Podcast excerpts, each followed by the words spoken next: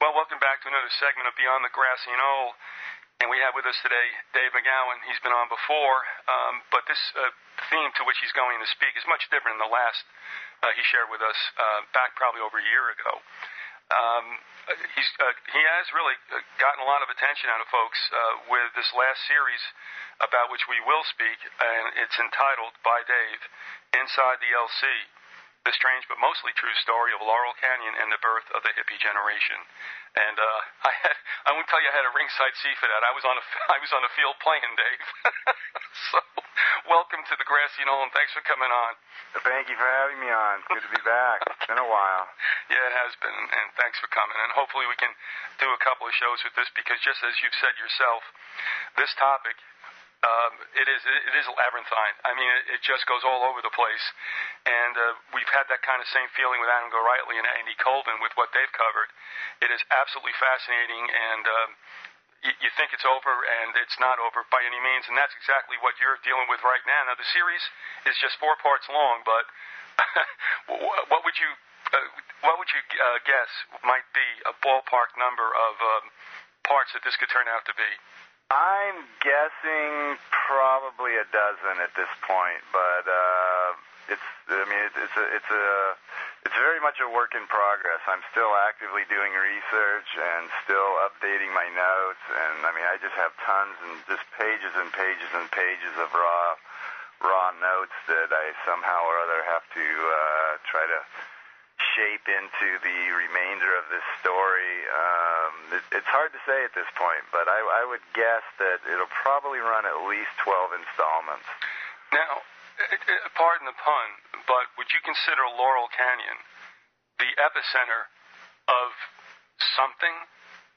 Oh, absolutely, absolutely. It was definitely the epicenter of something. Exactly what I don't know, and uh, which I got to say came as quite a surprise to me actually, because uh, I don't know if you know this, but I I live. I could I could jump walk out the door right now and get in my car and be in the very heart of Laurel Canyon in like 15 minutes from my front door. And I've I've lived within a half an hour of it my entire life here in the LA area, and you know I've actively been researching this kind of stuff for uh, I don't know, a good 10, 15 years, and yet I knew nothing about this place or the significance of it uh, up until like a year or two ago. I knew absolutely nothing about it, and yet uh, here it is right in my own backyard and uh, completely unknown to me and to just about everybody else in the. Uh, in the uh, quote unquote conspiracy community, it's it's known to some degree to uh, you know people that are real hardcore uh, you know, rock and roll aficionados that, that really followed this stuff through the 60s and, and whatnot. But uh, the the importance of it is no is not is not generally known at all. I mean, I, I literally I drive through. I've been driving through it all my life uh, to get to work.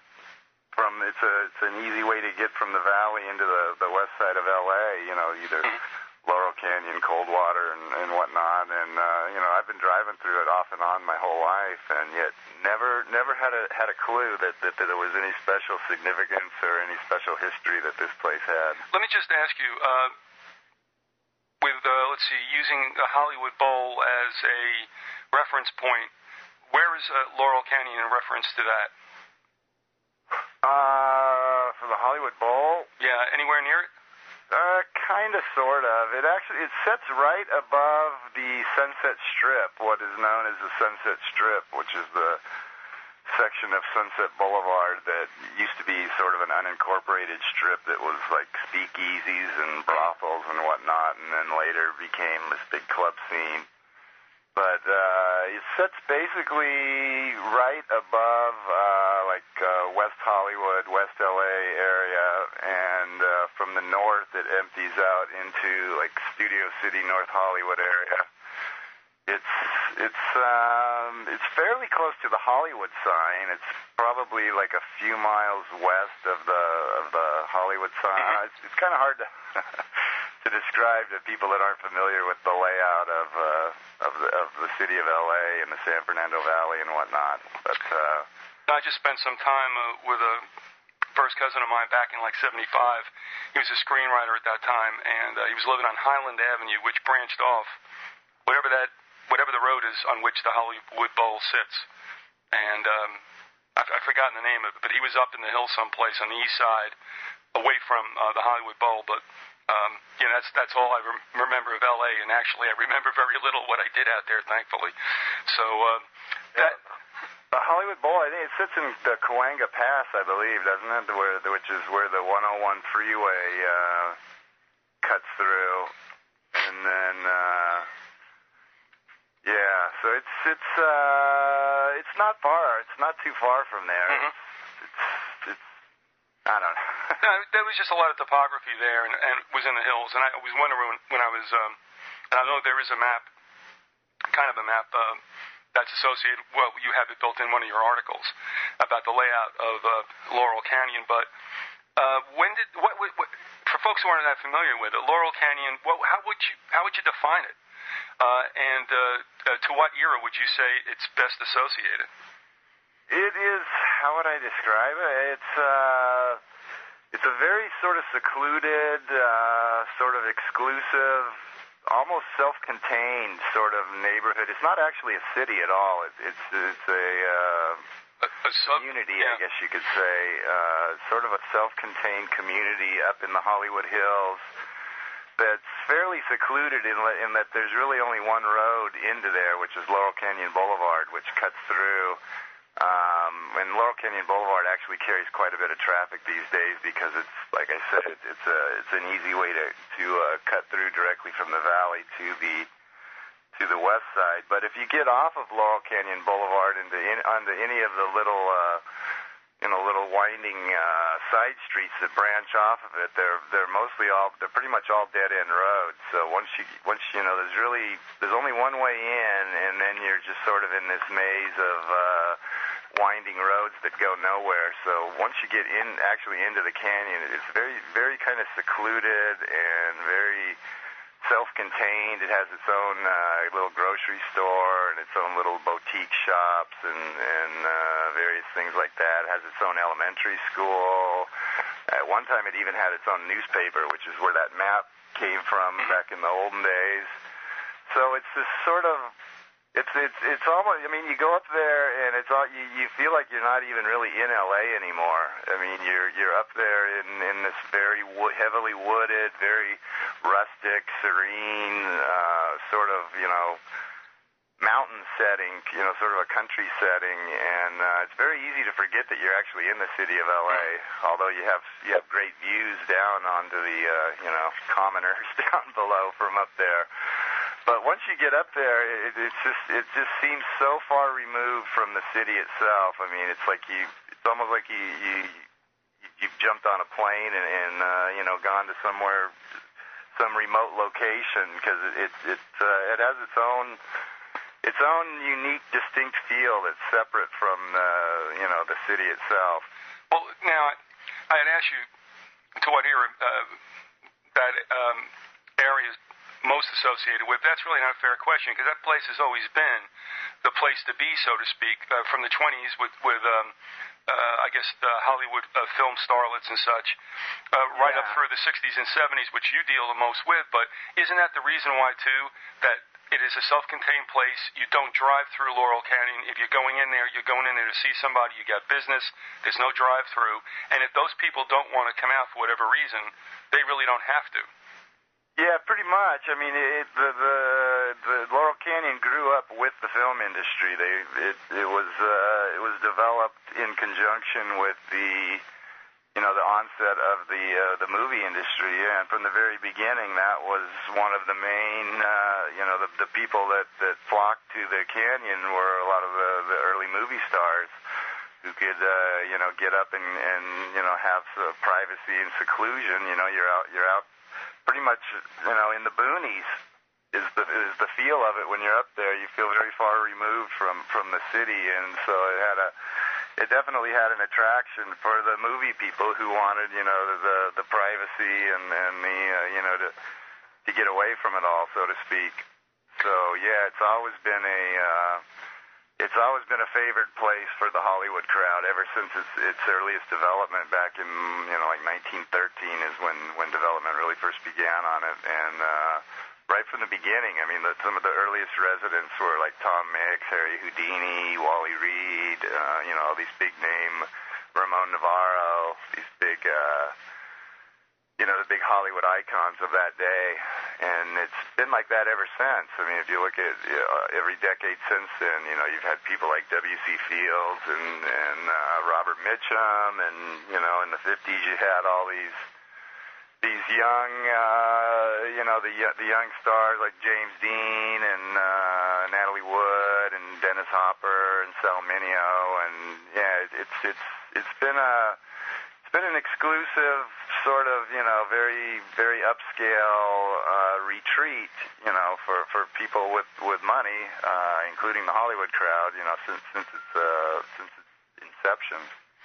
Uh, and you really you do provide a bit of a history just as you've given us now in that series but you deal with it uh, mainly as uh, some kind of really epicenter for the 60s and 70s uh, rock and roll uh, scene. That's yeah, that's when it really. Uh, I mean, that was kind of Laurel Canyon's heyday. Yeah, from uh, like the say uh, mid 60s, from like around 1965 through the late 70s up until almost like till 1980 it was just this uh yeah just this huge epicenter of uh of uh, music of of this this new uh, you know the, the new uh, 60s uh, brand of uh, rock and roll music, beginning with uh, the Byrds and Buffalo Springfield and the Turtles and the Mothers of Invention, the Doors, Love, the Mamas and the Papas, and then uh, from there, which I haven't gotten to in the series yet, but from there, uh, following that that that first big you know. Uh, batch of bands that came out of there. Then it kind of shifted over to like a, a singer-songwriter kind of thing, and you had uh, James Taylor and uh, Joni Mitchell, uh, Judy Collins, Carole King, uh, Jackson Browne, and then from there, then the next sort of wave was all these like uh, country rock. Uh, country rock sort of people like uh, America and uh, Flying Burrito Brothers and Poco and uh, the Eagles, and it's just it's an amazing list. If you look at the, the complete list of all of the singers and songwriters and musicians that that uh, emerged from that canyon over like a ten year period, it's just it's it's staggering. I mean, it's just it's it's unbelievable how many people came out of this this very small, very isolated little canyon community over the you know beginning in the uh, in the mid '60s and, and onward. Uh, there didn't have to necessarily be anything there of this uh, sort. I, I'm going to assume that th- there are no recording studios there, but that place is a hop, skip, and a jump from from um, I would assume Elektra Asylum and some other recording uh, studios. Yeah, it's just uh, it's just above the uh, the sun yeah the Sunset Strip and, and uh, yeah, it, it, but they there wasn't a there wasn't a huge amount of uh, recording studios and whatnot before uh, the big influx of bands. They actually kind of in, in a big way they kind of created the the LA music scene and made it what it is today. Made LA the epicenter of the uh, of the music world. That's one point that I made in the in, in the series is that they they weren't coming here because this was the you know the mecca for musicians. They they made it that mecca music, and, right? Uh, all of these these uh, you know Asylum Records was actually started here by David Geffen. He's you know, right. signed up a lot of these people, and uh, you know some a lot of these these these record companies they they were mostly based in New York at the time, and some of them didn't even have West Coast representatives when this whole scene started to break, and they had this kind of you know get people out here to start signing up all these bands. Uh, but yeah, there's there's uh, you know there was there was some you know there was to some degree there was recording studios and whatnot, but th- these bands really really kind of made made the scene what it is today. And a lot of them actually built their own recording studios. You know, Brian Wilson with the Beach Boys built his own. John Phillips built his own. Frank Zappa. You know, a lot of these guys built their own uh, home studios. Mike Nesmith of the Monkees built his own, and So yeah, the, the, they uh, they really transformed the whole LA music in, in the whole music industry in general. Because I mean, some of the the albums and it ended up coming out of Laurel Canyon just just I mean they they sold they sold so many copies and they just they just completely trans they were, it was kind of the beginning of the whole corporatization of the uh of the music industry with these just huge monster albums that came out like you know Carole King's Tapestry and the, the Eagles Hotel California and uh Fleetwood Mac's Rumors and just you know these just huge, huge, huge monster albums that completely redefined what what a hit record was, and you know, um, so yeah, it was it was the, the the music industry in LA really grew up around uh, all of these bands, but there was some facilities uh, to begin with, but but uh, it was more a case that they went ahead and made it the scene, and then the industry followed the scene. Pretty much so, yeah, yeah. Because before that, uh, yeah, before that, the, it, the the music scene was basically centered in Nashville, New York, and uh, I'm drawing a blank. The uh, Memphis, I think it was. Oh, with Sun Records. Yeah, uh, and yeah, and, and LA was just sort of a real uh, a minor player. You know, LA had the had the was the movie. You know, they had the the, the Hollywood. They had the motion picture uh, industry pretty much centered here, but the music industry really wasn't until uh, until like the late '60s. I just read the other day that the like prior to that, like in 1963 or something, of the the number one songs of the songs that hit number one and uh, for that year, like something like 26 of them came out of New York and like three of them came out of L.A. And uh, within like a few years, those those numbers had like completely reversed, and L.A. had become become by far the dominant uh, you know music producer, the music capital of the of the country of the world, pretty much. It also seemed to me that um, one of the places to be seen out there as well, or at least to perform, uh, a, a club I guess that comes up time and time again is the Troubadour. Uh, yeah, Doug Weston's Troubadour, yeah, the Whisky a Go Go, uh, the London Fog, Pandora's Box, uh, Ciro's. There was a whole whole the Losers of, Club. Yeah, the Troubadour was one of the big ones. That was the the Troubadour is really where the whole country the whole country rock uh, Mhm. movement got started, beginning with Graham Parsons and uh, his Flying Burrito Brothers and uh, Poco, which was uh, kind of an offshoot of uh, Buffalo Springfield, and you know carrying through to the Eagles, who made it this huge, you know, commercial force that it was. Uh, basically, what the Eagles did was take this pioneering work. Uh, done by Graham Parsons and Chris Hillman and others, and uh, turned it into this big, you know, commercial, uh, huge corporate, the huge corporate entity that it now is. hmm Yeah, uh, in fact, I still remember that there was kind of a protege that was going on where the Eagles protege Jackson Browne and Jackson Browne protege Warren Zevon. You know, and in, in this thing, I want to tell you also in um, this is very reminiscent of the liner notes that I read in um, the best of Karla Bonoff when she breaks down how things were going out there. Because she was involved with a lot of those same personages and of course all the main players if you remember from the Elektra Asylum I guess you would call stable uh, performers like Kenny Edwards you know and Russ Kunkel and Andrew Gold and all them and uh, and and she reminisces about having a 200 buck a month flat out in uh, uh, San Fernando Valley. So, but uh, sh- in those liner notes, she talks a lot about the same things that you're speaking to, also about how things were back in those days. But there's also something else that's kind of curious uh, as far as commonalities go. Uh, with rock and roll, uh, with Laurel Canyon, and also with a lot of these stars, rock and roll stars, having been um, sired by by family members, a spouse or so, uh, that was in the military intelligence complexes. Yeah, to uh, uncanny degree. Uh, yeah, there's there's, uh, there's a lot of them that that uh, yeah there there's there's uh, yeah a lot of sons and daughters of the uh, military intelligence complex running around, and a lot of sons and daughters of uh, families that uh, have an incredible amount of wealth and political power as well. Yeah. Well, I tell you what, uh, can we uh, ding off a couple of these on the list here? if you don't mind. Sure. Uh, where do we start? Well, Mor- yeah, I was going to say with Jim Morrison, who you know, who nobody would associate with being the prodigy of uh, you know some heavy military folks. In this case, his father was um, a big naval guy, was he not?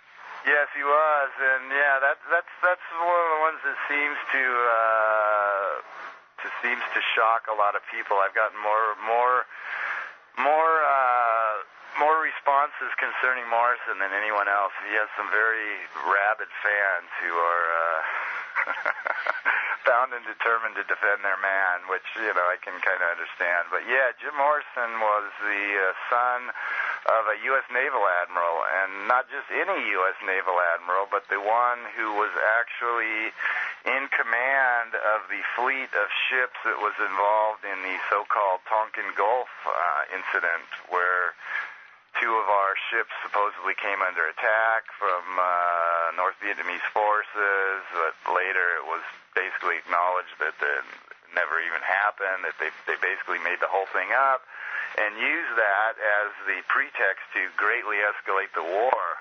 Immediately, immediately following that, of course, was the, the Tonkin Gulf Resolution, which gave the president, you know, pretty much unlimited powers to wage war. And right after that, we began massive bombing campaigns that didn't stop for years. And we immediately, we almost immediately began shipping the first uniformed uh, ground troops over there. And within within a year of that incident, we had uh, 200,000 200,000 men already uh, over there in country. More more in, in one year than, than we've than we've built up in uh, over in the Middle East in you know five or six years or however long that nightmare's been going on.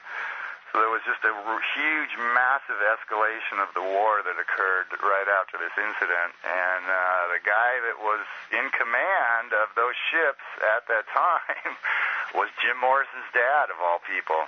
Yeah, very odd. very small world. That that uh, at the very time that the father's over there, you know. Uh, working to create this pretext for a you know full-scale American uh, immersion into that war. The son's over here positioning himself to become this huge icon of the anti-war movement. Very odd, and yet, and he never mentioned never mentioned throughout his career. In fact, he he was fond of telling. Uh, telling reporters that uh, his, his his parents were dead, that his family was dead, and which a lot of people have written to me to tell me. You know, they say, well, you say that you know Jim Morrison never spoke out about his parents, but he used to tell interviewers that he was dead, and the reason that he did that was because he felt that they were dead to him. Symbolically, they were dead to him, and he wanted nothing to do with them. And meanwhile, I'm saying, well, then how come he was sitting on the bridge of his dad's ship, you know, one year before his band came out? And and you know, and and have you ever considered that maybe he did that because that was a very convenient way to avoid talking about who his dad really was? You know, if you don't want to talk about who your dad was, you tell people that he's dead, and you don't have to talk about it, right? So.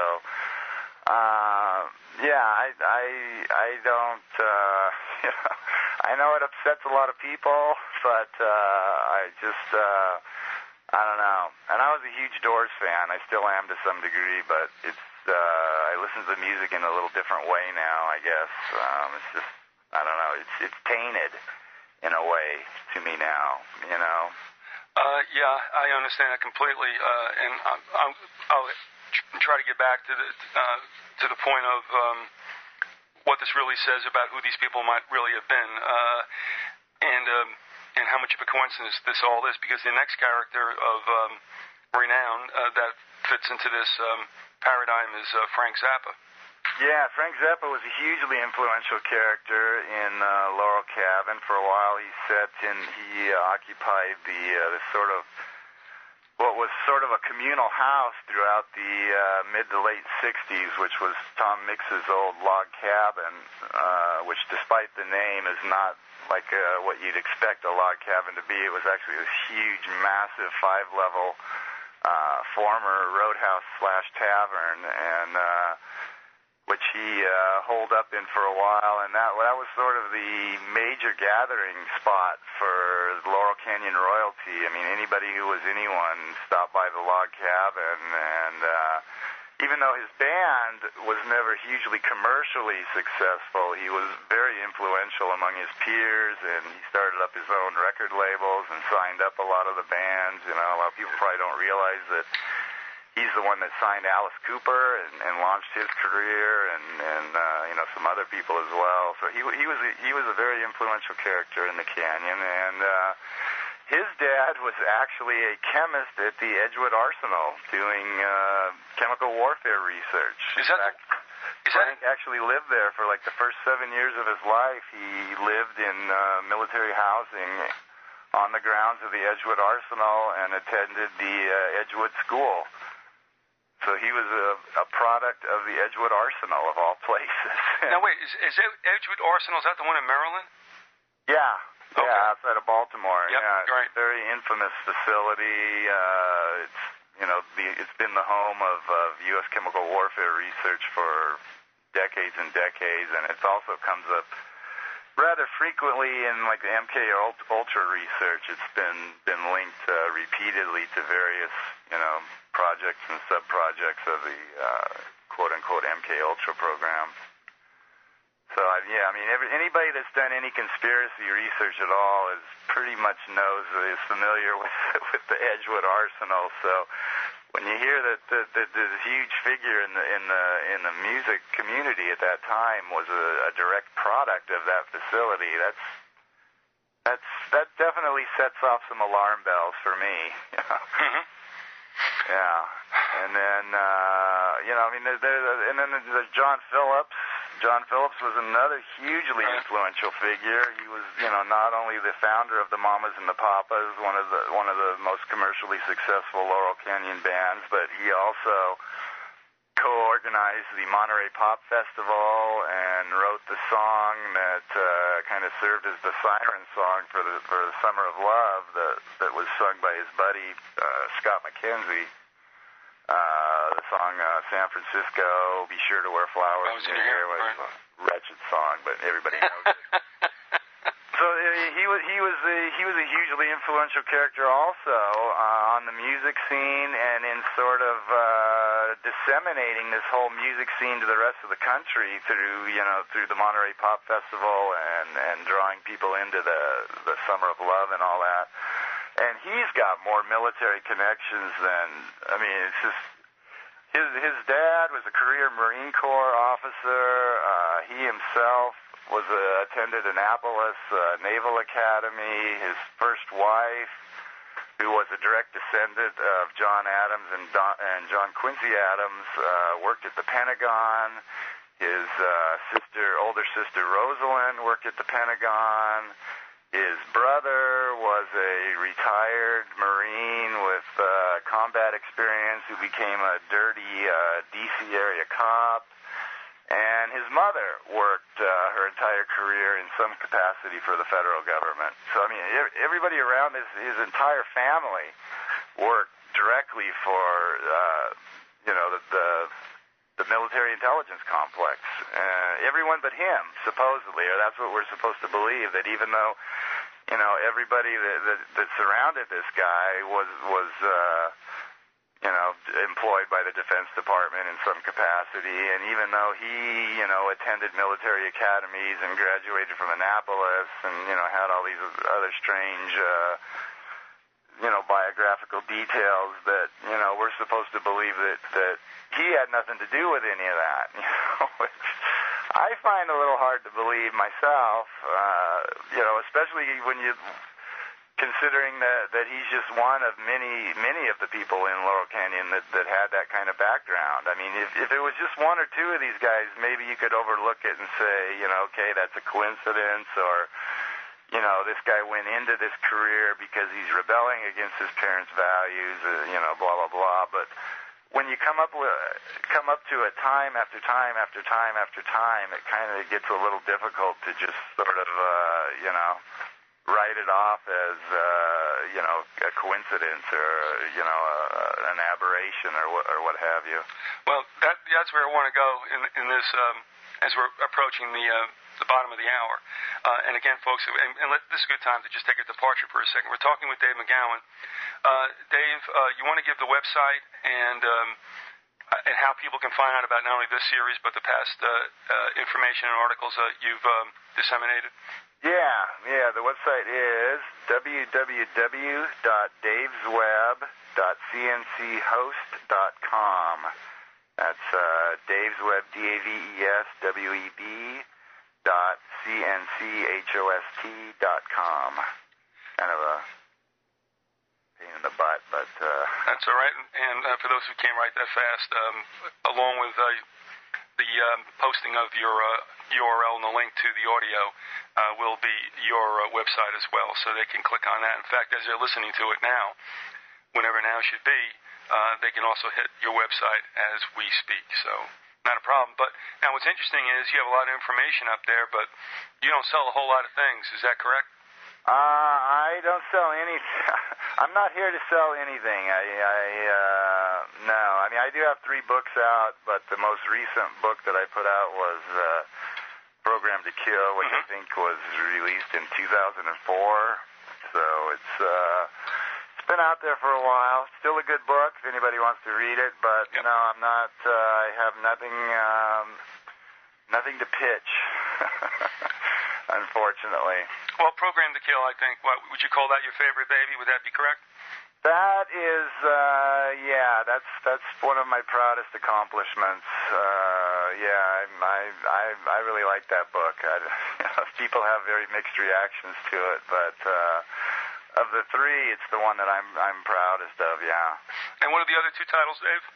The other two titles, the one of uh, one of them goes all the almost almost a decade old now. It's hard to believe. I think it was published in '99 or something. Was uh, derailing democracy, and the and then in 2001, I think was uh, understanding the F word. So those are both. Yeah, those those are even older ones. So uh, yeah, I have nothing. Uh, I have nothing new to sell. Just my my new series on my website, which is freely available to anyone who wants to uh, venture over and take a look. And again, we're uh, talking about Inside the LC, the strange but mostly true story of Laurel Canyon and the birth of the hippie generation. And um, admittedly, uh, you were born in 60. Um, I have nine years on you, so a, a lot about what you wrote, I got a chance to, you know, like I said, be a participant in to a certain extent. Uh, but for yourself, I mean, not that you had to be born when I was, or even before that, to to appreciate that. But uh, you also, um, now, did you have older siblings uh, that kind of like had music hanging around that you might have listened to, might not have listened to, unless you know you had somebody older who was playing stuff that you kind of, you know, like that happened with my sister, uh, who's you know eight years ahead of me. I mean, I was hearing rock and roll uh, when I was six years old, and it kind of like all sank in. Did you have a situation where you had someone older who was into this, and it kind of just by os- osmosis got into you as well? A little, not too much. I, ha- I have two older brothers, but we were very, very close. My uh, the middle brother is one year older than me, Oh, and my okay. oldest brother is two years older. We're a Catholic family. My mom was just pumping them out. okay. I mean, we were literally like a year apart. I don't know how the hell she even did it. God bless her. Yeah. and she would have had more, but she had problems with delivering me, and the doctors told her she couldn't have any more. She would have pumped out more. But uh, yeah, so I, I do have two older brothers, but uh, not a great deal older. But they they were into music a little before me, and, and probably got me into it a little earlier than than I would have otherwise. I remember the first concert I went to, I was like probably like 12 years old to see uh, Three Dog Night at the uh, Forum which was interesting. And uh, I was actually going to go with my mother because I wasn't old enough to go alone. and we happened to have an older cousin who was out visiting from Iowa at the time, and I ended up going with this cousin of mine who was like 19 or 20 at the time, which was very cool because it spared me from having to go with my mom. Yes. Right. So yeah, the first concert I went to, I was I was very young, and I was shocked that that like all these people around us were smoking pot and stuff. I, I didn't know what the hell was going on. so yeah, that was my first concert, and they they were a Laurel Canyon band as well. I left them off the list, but yeah, Three Dog Night was yet another uh, Laurel Canyon band. Well, uh, I, and I, I think I got this right, um, and this is just a little minutia, which you can forget about as soon as it comes out of my mouth. But I think Chuck Negron is a Jersey guy. Um, and uh, if memory serves me correctly, uh, I had a, a good friend in the Jersey days uh, who lived across the street from his sister during the the high point of Three Dog Night, and uh, of course he uh, fell on some hard times, and I think apparently has reinvented himself and is kind of going back out and, and singing again. But um, uh, did, I mean, did you? Uh, not, I don't know how much, how deeply you went into. Now you do address uh, uh, Negron and uh, Three Dog Night. Uh, did you find a? Not that this isn't really necessary, but if he had Jersey roots in that. Uh, I can't remember. I think he may have. I, I, I'd have to look it up. I know I have it in my notes. I, he was a basketball star. He was a star athlete, and I, yeah, he was a, renowned uh, basketball star. I know that, and uh, yeah, I don't remember all the details of his bio. Um, Well, he got into some bad, bad uh, drug situations, didn't he? He, yeah, he ended up, re- yeah, yeah. He, I mean, the, the band was hugely successful. I mean, just massively successful. Uh, just, just a whole string of, of uh, hit, hit singles and hit albums. They made tons of money.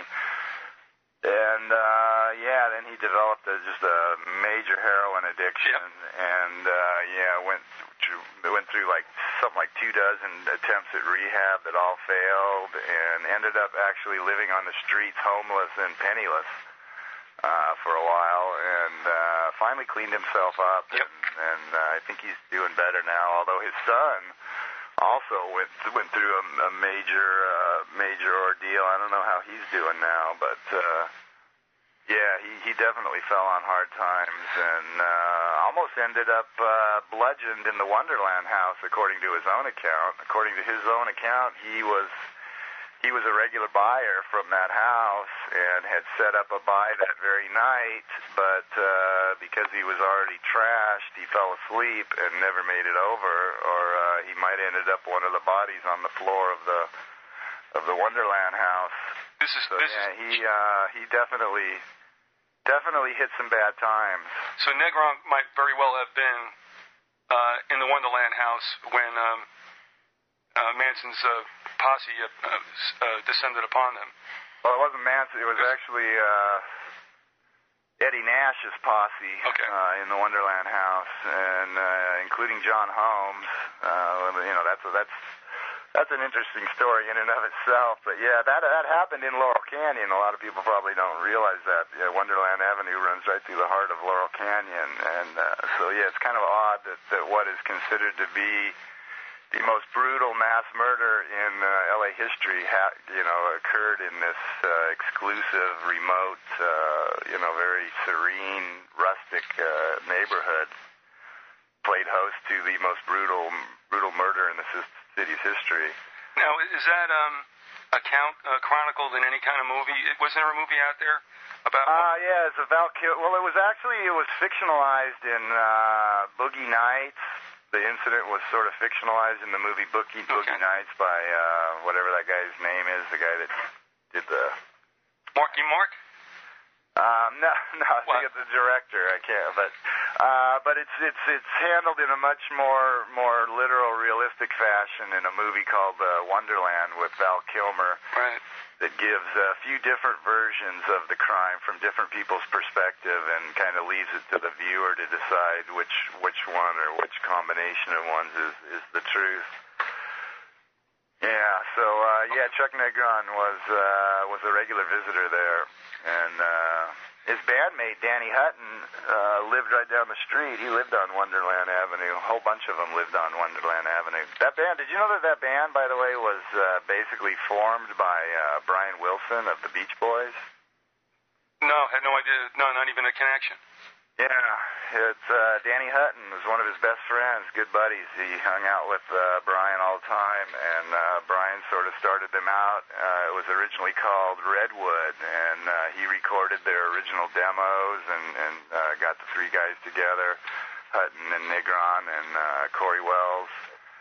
And uh, yeah, he was the he was the original driving force behind uh, Three Dog Night. Strangely enough, was Brian Wilson of the Beach Boys.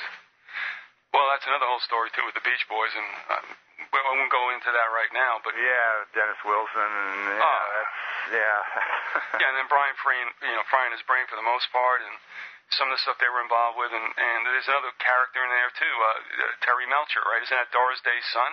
Terry Melcher, yeah, he was, yeah, he was, he was a uh, big player in the Laurel Canyon scene. Yeah, he produced uh, the Byrds, you know, the first big Laurel Canyon band. He, he produced a lot of the albums that that came out of there, and was closely associated with a lot of these musicians. Uh, good buddy with Dennis Wilson, him and uh, Wilson and uh, Gregg Jakobson, his uh, like uh, right hand man who was married to actually to uh, the daughter of Lou Costello, the old time comedian.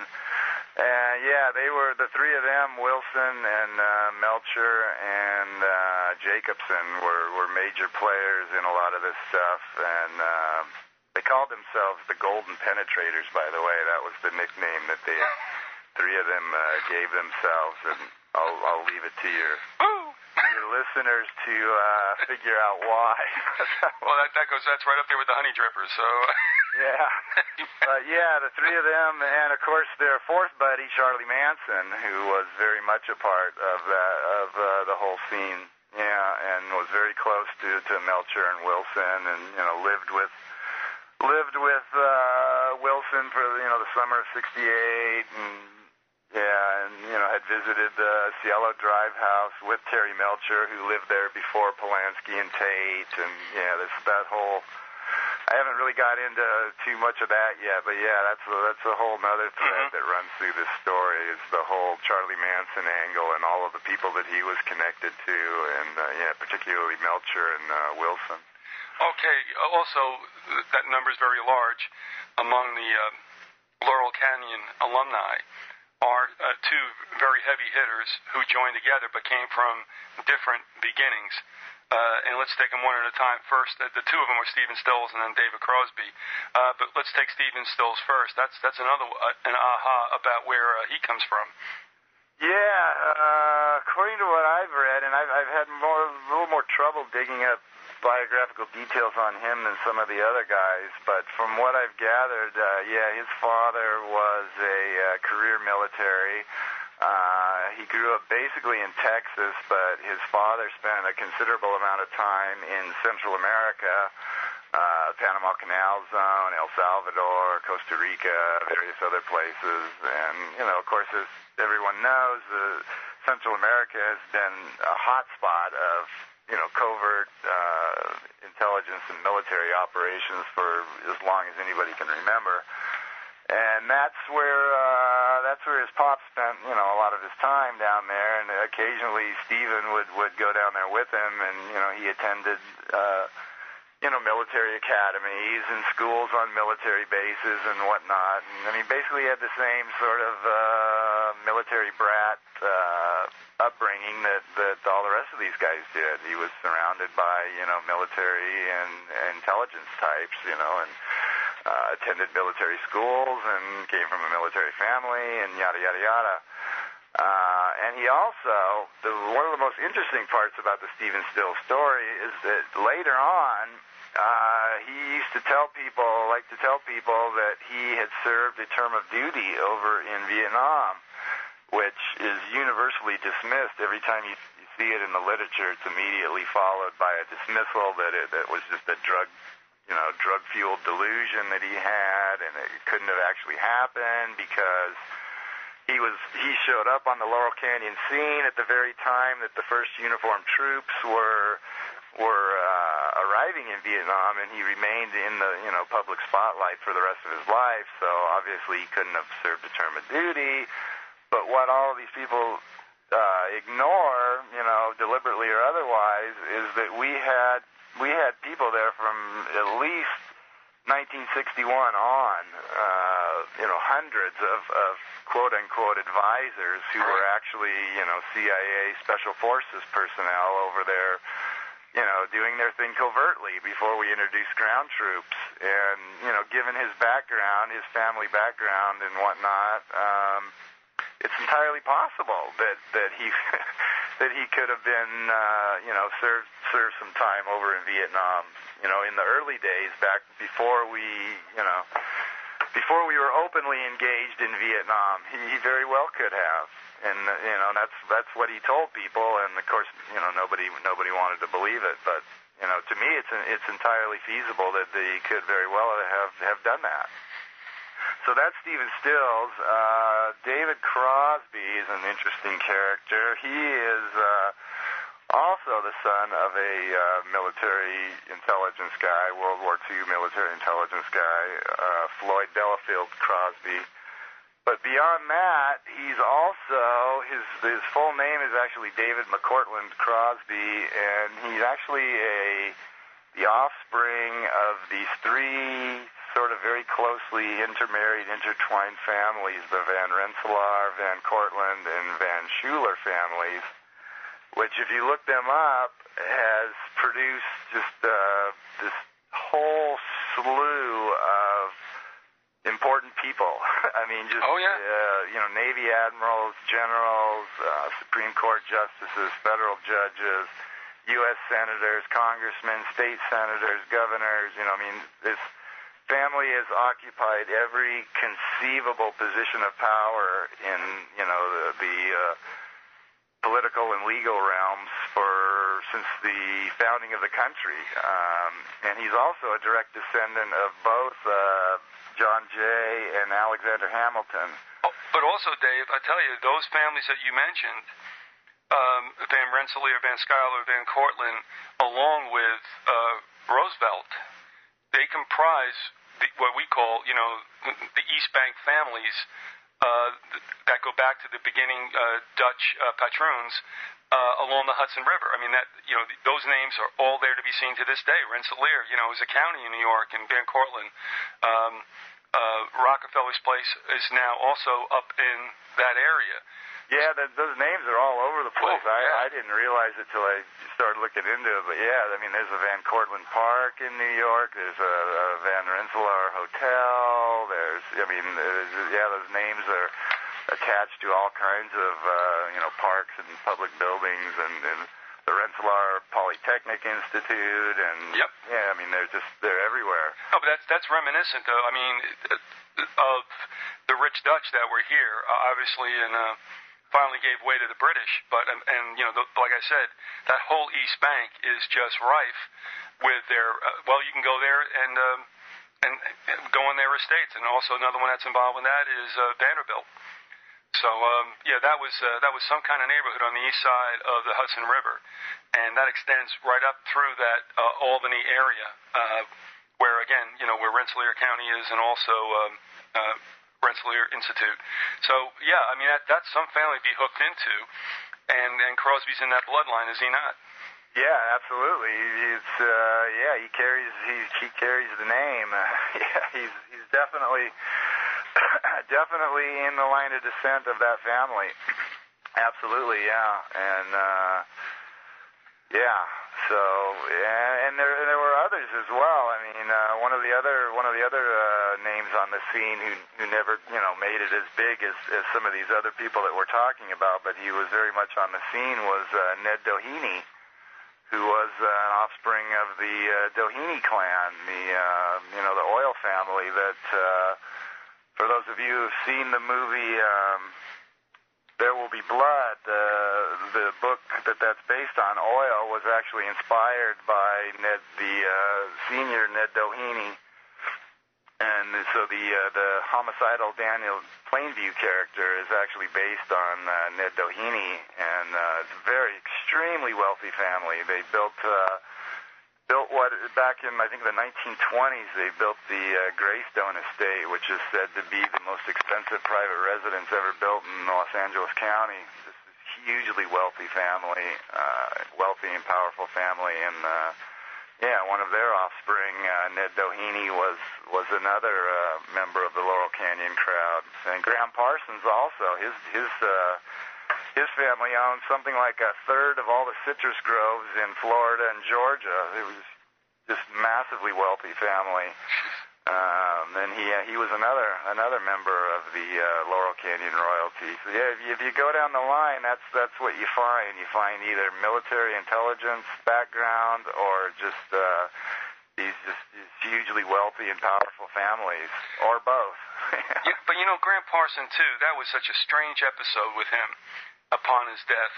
Oh, that was just yeah, very bizarre with the whole Manson connection through Phil Kaufman, and yeah, that was. Oh well, even the way they dispose of his body, if you remember, that nearly got a whole bunch of other rock and rollers and uh, convict, uh, indicted rather, uh, when they when they burn his body out in the desert. Yeah, yeah, they kidna- kidnapped his body. Uh, I don't know if kidnapped is the right word. Stole his body, whatever. Well, they said they were executing. Bad choice of words. Uh, his wishes to be to be cremated in the desert. Supposedly, yeah, and the whole story is just weird because I mean, it was he was under like uh, LAPD guard, and you know these two uh, like just you know disreputable characters, Phil Kaufman, I don't remember who the other one, pull up in like this beat up old hearse that they had gotten somewhere with like broken windows and all that, and just you know, supposedly just snatched this body like right out from under the nose of the LAPD, and, and then uh, took it out to Joshua Tree and yeah, ritually burned it like on the uh, summer solstice or the equinox or some such thing. Yeah, by uh, all masterminded by Phil Kaufman, who was a, uh, the uh, Graham Parsons road manager. But before that, he was a buddy of Charles Manson's in uh, Terminal Island Prison. And uh, later in in the canyons, he, he hooked up with him again later when they both got out of prison. Manson got out in '67 and Kaufman in '68, and uh, yeah, and this guy, this this ex-con friend of uh, Charlie Manson, somehow managed to become the road manager for like the Rolling Stones and the Flying Burrito Brothers and all these other bands. I know it never ends. Which is kind of, I mean, yeah. I mean, what the hell was that guy even do? You know? well, but yeah, he's the one that he's the one that snatched uh, Parsons' body and took it out and burned it which which was just one of weird one of many weird deaths in the Parsons family. By the way, the entire family got seems to have gotten bumped off uh, over the years, one at a time. So. Also, Graham Parsons is, is, is forgotten for the most part because he really wasn't on the tip of tongues on the tip of tongues back in the 70s either. But every well, those of us who remember uh, remember him as a seminal member of the Flying Burrito Brothers, which spawned off, you know, so many artists that went into other groups. So Rick Roberts with Firefall, Bernie Leadon, you know, it goes on and on and on. Oh yeah, yeah. I mean, he was right on the cutting edge with even before that with his International Submarine Band, which was the band that he had when he first showed up in Laurel Canyon, and then uh, that one disbanded and partially reformed as the Flying Burrito Brothers, along with you know Hillman from the Byrds yeah, and uh, Barney, right. Bernie Leadon, who would go on to the Eagles. Mm-hmm. Yeah, I mean, he was he, he, the sound that he came up with. Is, I mean, he was hugely influential on the Rolling Stones too in their right. country phase. You know, the the country honk and. Uh, yeah, well, hence the song that he does is a tribute to them, Wild Horses, right? Yeah, he actually recorded Wild Horses before First. they did. It was actually released on his album before the Stones did their own version of it. And uh, although it, it's credited to, to Jagger and Richards, it's it's pretty well you know, assume that that Parsons had a major role in, in uh, writing that, as well as some of their other country influenced uh, songs that they had on whichever I don't know was it Beggar's Banquet or I don't know one of their albums was really heavily country influenced. And that, yeah, that was that was due to Parsons, and I mean the, the entire the Eagles' entire career right. was was uh, was based on taking what Parsons did and commercializing right. it, basically. In, in fact, I, I think you could say uh, that Parsons was a founding father of, of country rock, and also uh, he saluted somewhat in the Eagles song "Hickory Wind" that's on the On the Border album. Oh, did they record Hickory Wind? Yes, they did. Yeah, and that's all about Parsons because when I came into this in '73, I believe Parsons had already died. Well, he, of course he had died, and I had no idea. And somebody said, "No, that's that's where it all starts." When you listen to that song, they're talking about Graham Parsons, and that's the person who birthed all this. There'd be no Eagles without Parsons. No, there would be no. There, there, no, there probably would have been no Jackson Browne, Right. you know, a lot of these. Uh, that whole that whole sort of country rock. Uh, movement that, that came out of that. Yeah, he, he he spearheaded that whole thing pretty much. What I want to do is we only have about uh, five minutes left, and I won't go into any more personages. And we really just touched upon that first part of the four parts you have right up uh, uh, on the uh, website right now. Uh, Again, the uh, series is called Inside the LC: The Strange but Mostly True Story of Laurel Canyon and the Birth of the Hippie Generation. But I want to ask you an outro question. You can have the rest of the time to go ahead if you don't mind. We're hoping to see you back perhaps in a week or two, Dave. But you know, when you look at these people, um, I'm going to play devil's advocate. Another bad choice of words, but uh, when you when you look at these uh, individuals who come out of families uh, who have a foot in uh, heavily, if not both, into military intelligence work, whatever government. Uh, now, if there's a conspiracy, I'm going to deal with that perhaps when we talk to you again. But I'm just going to ask you: Is there a chance that obviously these individuals, these offspring of military government types, probably have some really good genetic material, a decent IQ. Could it be that that they just, with with their gifts, uh, rebelled against mom and dad and went off on this thing? Uh, and I'll just leave it right there because then there's other things we can talk about in another interview.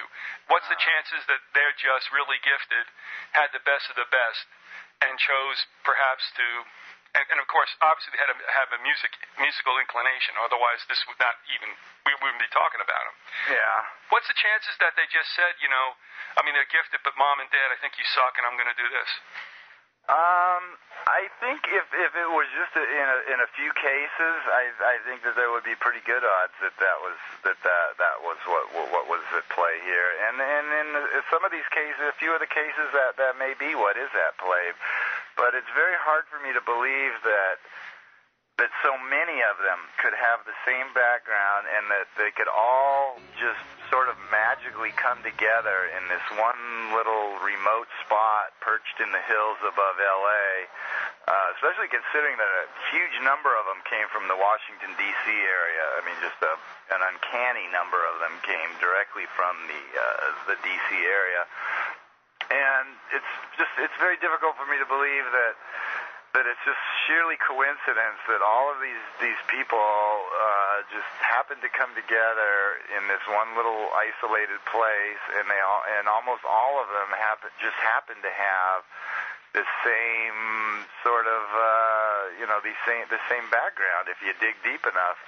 And there's no doubt that, that a lot of them were talented. I mean, I, I've I've been a huge fan of uh, of the music for for a very long time, and you know, I mean, to me, there's there's nobody who's ever picked up the instrument can play the guitar better than Jimi Hendrix, you know, and and nobody's ever matched the the, the raw power and emotion of, of Janis Joplin's vocals, you know, and, and on and on and on. I mean, Frank Zana- Frank uh, Zappa was was I'm not a huge fan of his music, but I can recognize that he was a incredibly talented musician and composer.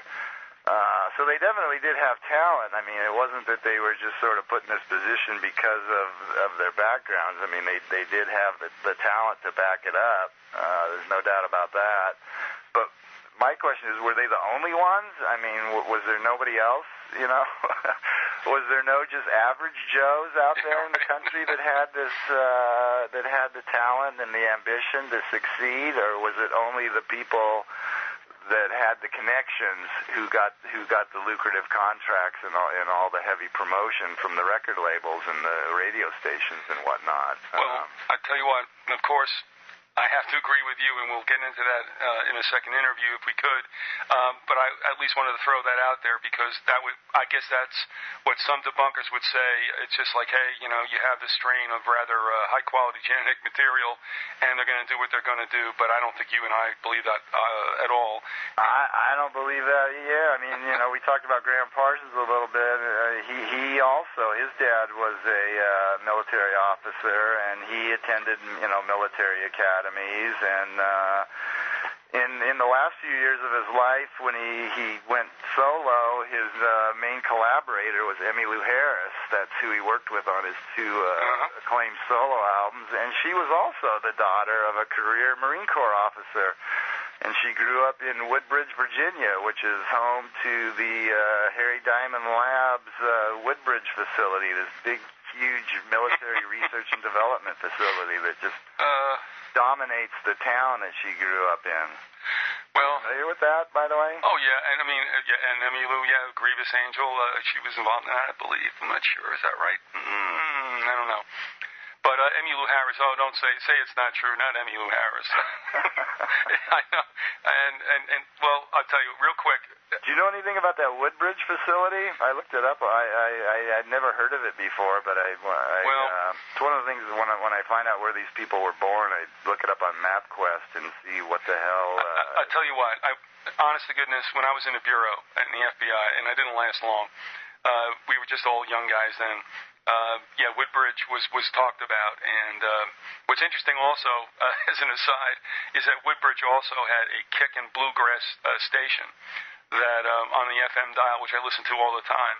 But you know everything in and around Virginia. I mean Reston and Herndon and and well, you know and Woodbridge and yeah. Quantico and all that. I mean the place is just crawling. It's like Spook Central. I mean. And, and that's where most of these. I mean, if you look, that's where most of these people came from. You know, I mean, uh, Morrison, uh, Cass Elliot, and John Phillips all went to high school in Alexandria. Alexandria. You know, uh, just just on and on and on. Uh, you know, Zappa was just right around, just right nearby there, and uh, just outside of Baltimore. And you know, Tim Buckley, and just it just goes uh one of the Monkees was you know i mean it's it's just amazing how many of these people came out of the virginia suburbs lining uh washington dc just time after time after time yeah when you go to the store, uh, and actually during those days uh, in the bureau, I lived both in Alexandria, the Rose, Rose Hill section, and then moved up to. I didn't like Virginia at all, and I don't think they liked me.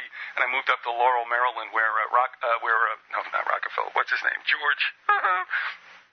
A, Wallace got popped. uh-huh Uh, he, yeah, we used to go shopping in the area where he uh, uh, was assassinated. Of course, he didn't die. But anyway, that whole section, you know, when you go up to somebody there and you're dealing with someone, you never know who you're talking to. You know, even if you're in the 7-Eleven, when you you just never know who anybody is because that place is so rife, you know, with military and intelligence type and government type. So, it, Yeah. yeah, nobody who is who they seem they are, and you got to be really careful, or like myself, not be, and and then you don't stay very long in the bureau.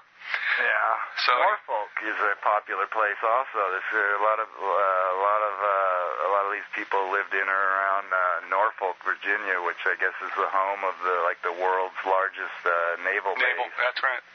Oh yeah. Listen, been, Yeah, I mean that whole area around there is, uh, yeah, and yet, and yet they all ended up on the other side of the country in this isolated little community up above, uh, you know, in the hills above L.A. and and a huge huge proportion of them came right from that area that you're talking about, from Arlington, Alexandria, Norfolk. Uh, you know that that whole well, even, what Beltway or whatever they call it there. I, I don't, I've never actually been to the East Coast, so I'm not that. I only know what I see on the maps. You know. well, all those uh, uh, uh, communities are outside the Beltway for sure, but I mean, it's still it's just loaded. I mean, you talked about Edgewood, which anybody driving down 95 uh, will, will. I don't know if it's you know the signs are still there, but I mean, it, it said there was an you know Edgewood Arsenal on 95, and then also uh, you know when I lived in Laurel, I wasn't that far away from guess where Fort Meade. and uh, and that legacy. So I mean, it's it is it's just a different place. But you know, it's so interesting that some of these uh, and a good deal of these rock and roll personages were spun out and wound up in the complete opposite area from where they had been. You know, and, and that's from the East Coast to the West Coast and to uh, L.A. and also up into San Francisco. And I'm thinking of another name too. I don't think it's associated with Laurel Canyon, but I mean John Denver was he not also a military brat uh, whose name was Deutschendorf? Uh, yeah, I believe he was. I haven't really looked into that because it's not directly related. But Laurel Canyon, uh, right. yeah, I believe he was, and and of course, you know, there's been questions raised about about his death as well. And we haven't even we didn't even get into that in this hour about just this phenomenal number of these people or people closely connected to these people who died these very uh, curious deaths at a very young age. Mhm. Uh, It's just it's astounding how many of these people uh, didn't didn't uh, weren't with us very long. No, didn't live to full bloom. Without yeah, not even close. No. I mean they were just dropping like flies. It's it's it's uncanny. And also, uh, we will get into that in another interview if you wish, but it, it got to be so uh, actually frequent that you know we kind of like how should I say, sardonically kidded around about uh, who would we nominate for the all-time dead band. and, you know, and I don't mean Grateful Dead. I mean, it was just like there was just somebody dropping off. I mean, like, so what's what's Heaven's band? In fact, I, I think who was that? Uh, Bill Medley did a song about that, about all the people who had died. You know, and it would be up in heaven and or wherever they they go and play. But uh, yeah, I mean, it was. It was just like, what's going on? And that whole era. I mean, you were, you know, probably what eight to ten years old. Uh-huh. Um, but I mean, we had just gotten out of high school, and we're looking at all this completely crazy stuff. But it's, you know, I mean, between bombings on campuses, and of course, Kent State had happened. Uh, uh, Woodstock wasn't bad. Uh, Monterey did not work out well. Uh, and all these deaths. And, Altamont. uh, yeah, I mean, I, Altamont is the one that's most infamous, right? Yeah. Uh, it is in Monterey. You got that right. And you know, we just sat there, and we watched all this stuff, and it's amazing how a young person just kind of assimilates this, or makes some kind of sense, or just blocks it off in a compartment of their mind. Because when I look back at that, if that were happening today, who man, who know? And we may see that happen. But back there, I don't know how we made sense of it unless we just ignored it and tried to go on with our lives because I don't think there was a crazier time than the mid 60s and the mid 70s. Yeah, it was. I mean, yeah, it it was. uh There were just people dropping left and right, especially yeah, especially uh, the Laurel Canyon crowd, and uh yeah, the the Manson murders were just, uh which were very closely connected to the Laurel Canyon scene, were just really just the tip of the iceberg. There was just, I mean, there was there was two girls' bodies dumped in in Laurel Canyon in the late 60s, I think in 1969. Uh, two of them in one year that were just dumped on the basically in the brush on the side of the road. One of them, the daughter of a of a uh, intelligence operative, of course, and the other one never identified. And I mean, there were just bodies turning up everywhere. Just not not just to the of the you know rich and famous like you know Hendrix and Joplin and Morrison and Mhm. Parsons, but uh, you know a lot of a lot of other people connected to the scene. The girlfriends of both David Crosby and Graham Nash, Jackson Browne's wife, and I mean just on and on and on and on. It's just it's uncanny. Uh, and uncanny is definitely the best word we can use for that, but it was strange and very strange, and to this day, it exists as the same. All right, Dave, listen, thanks for the time that you spent with us. Uh, again, we're talking with Dave McGowan. The website is davesweb.cnchost.com. That link will be up next to the audio, no big deal. Uh, the series we're talking about is Inside the LC, the strange but mostly true story of Laurel Canyon and the birth of the hippie generation. Um, what? Are you laughing there? Uh, the ti I was just I was laughing. The the title derives from the fact that uh, when you're when you're looking at anything concerning Hollywood, it is very very difficult to to sort out fact from legend. Hence the title, "The Strange Mostly. but Mostly True."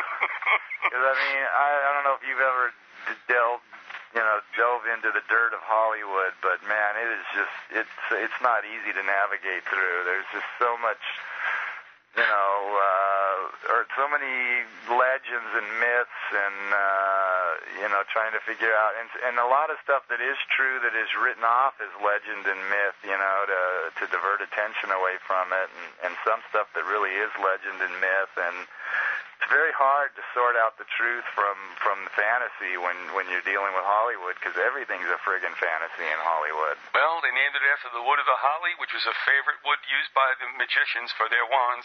So, uh, you know, I, I think the uh, the naming of that part of uh, L.A. is not uh, unintentional. Let's put it that way. I didn't know that. It's interesting.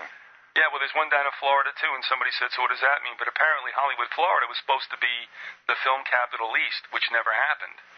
So there was an idea to do the same thing out in California that they did here, and they hence the name Hollywood. So, uh, but yeah, it comes from the, the the wood of the holly, which was uh, the Druids' uh, uh, uh, wands uh, composition. Huh. Well, that is appropriate then. Oh, it certainly is. and so, and, and also reminds you too of like the movie uh, uh, Chinatown at the end. Although it's not a Hollywood thing, it's an LA thing based on fact with the water wars. And of course, when uh, they had the last scene, the cop tells Nicholson, "Jake, it's Chinatown. Yeah. Nothing makes sense. Don't try to."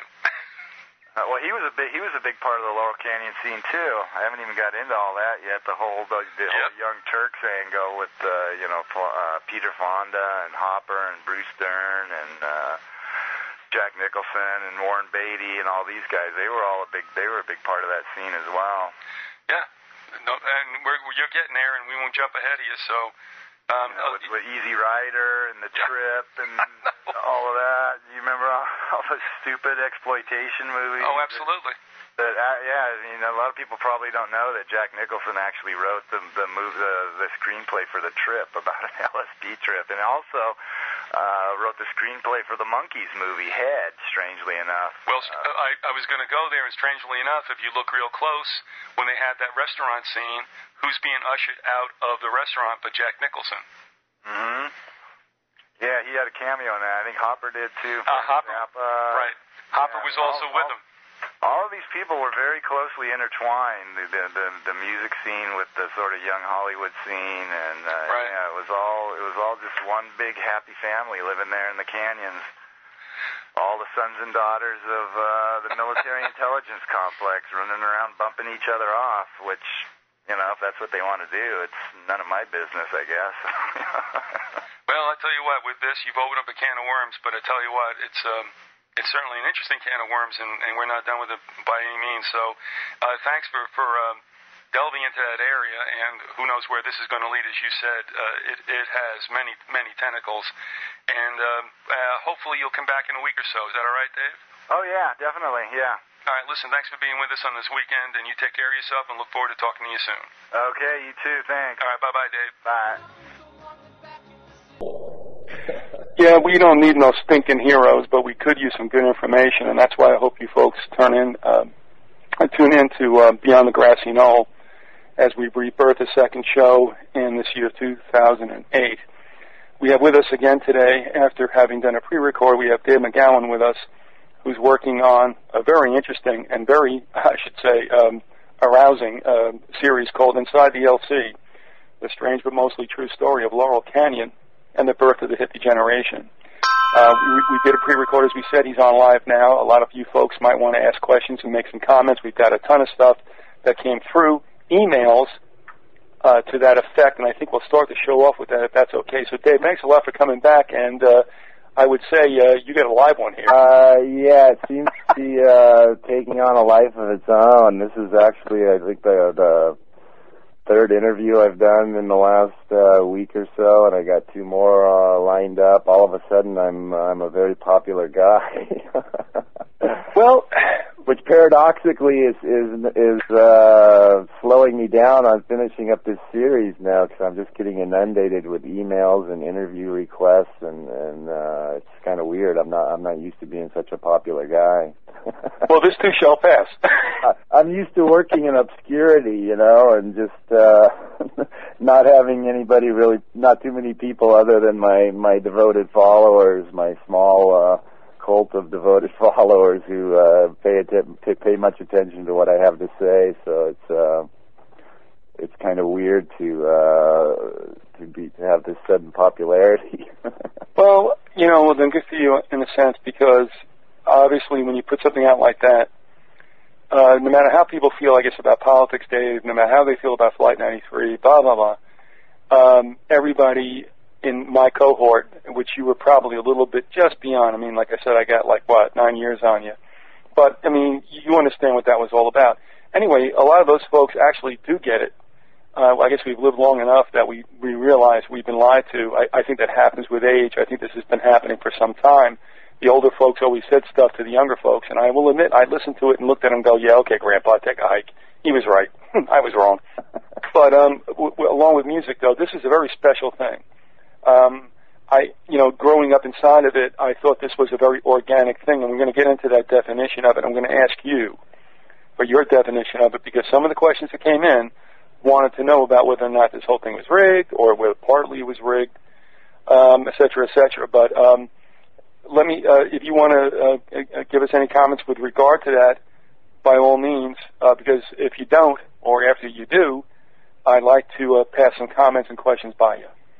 Well, I certainly grew up believing that it was organic. Um, you know, like I, I think I mentioned, I- it's it's getting hard for me to remember what I've what I've covered in these various forums now. Because, uh, but I, I think I think we talked before about uh, that I was born in 1960 and actually sort of uh, came of age in the uh, the mid mid late 70s.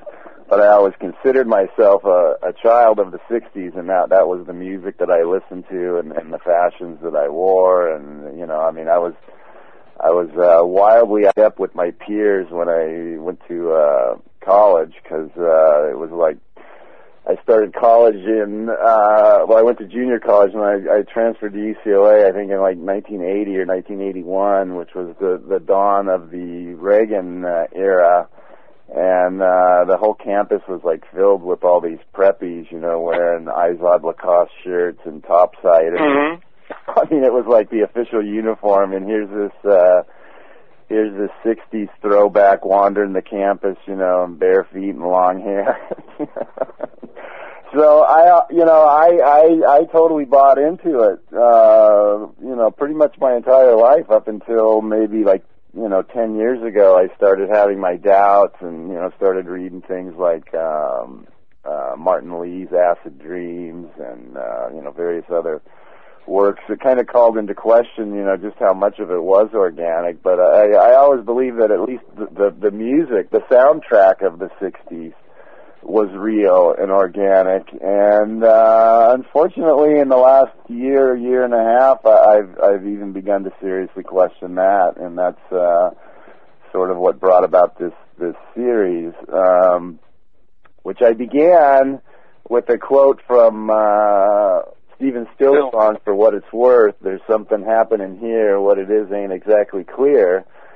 And I have to say that after close to a year and a half now of digging through this, it's it's still not.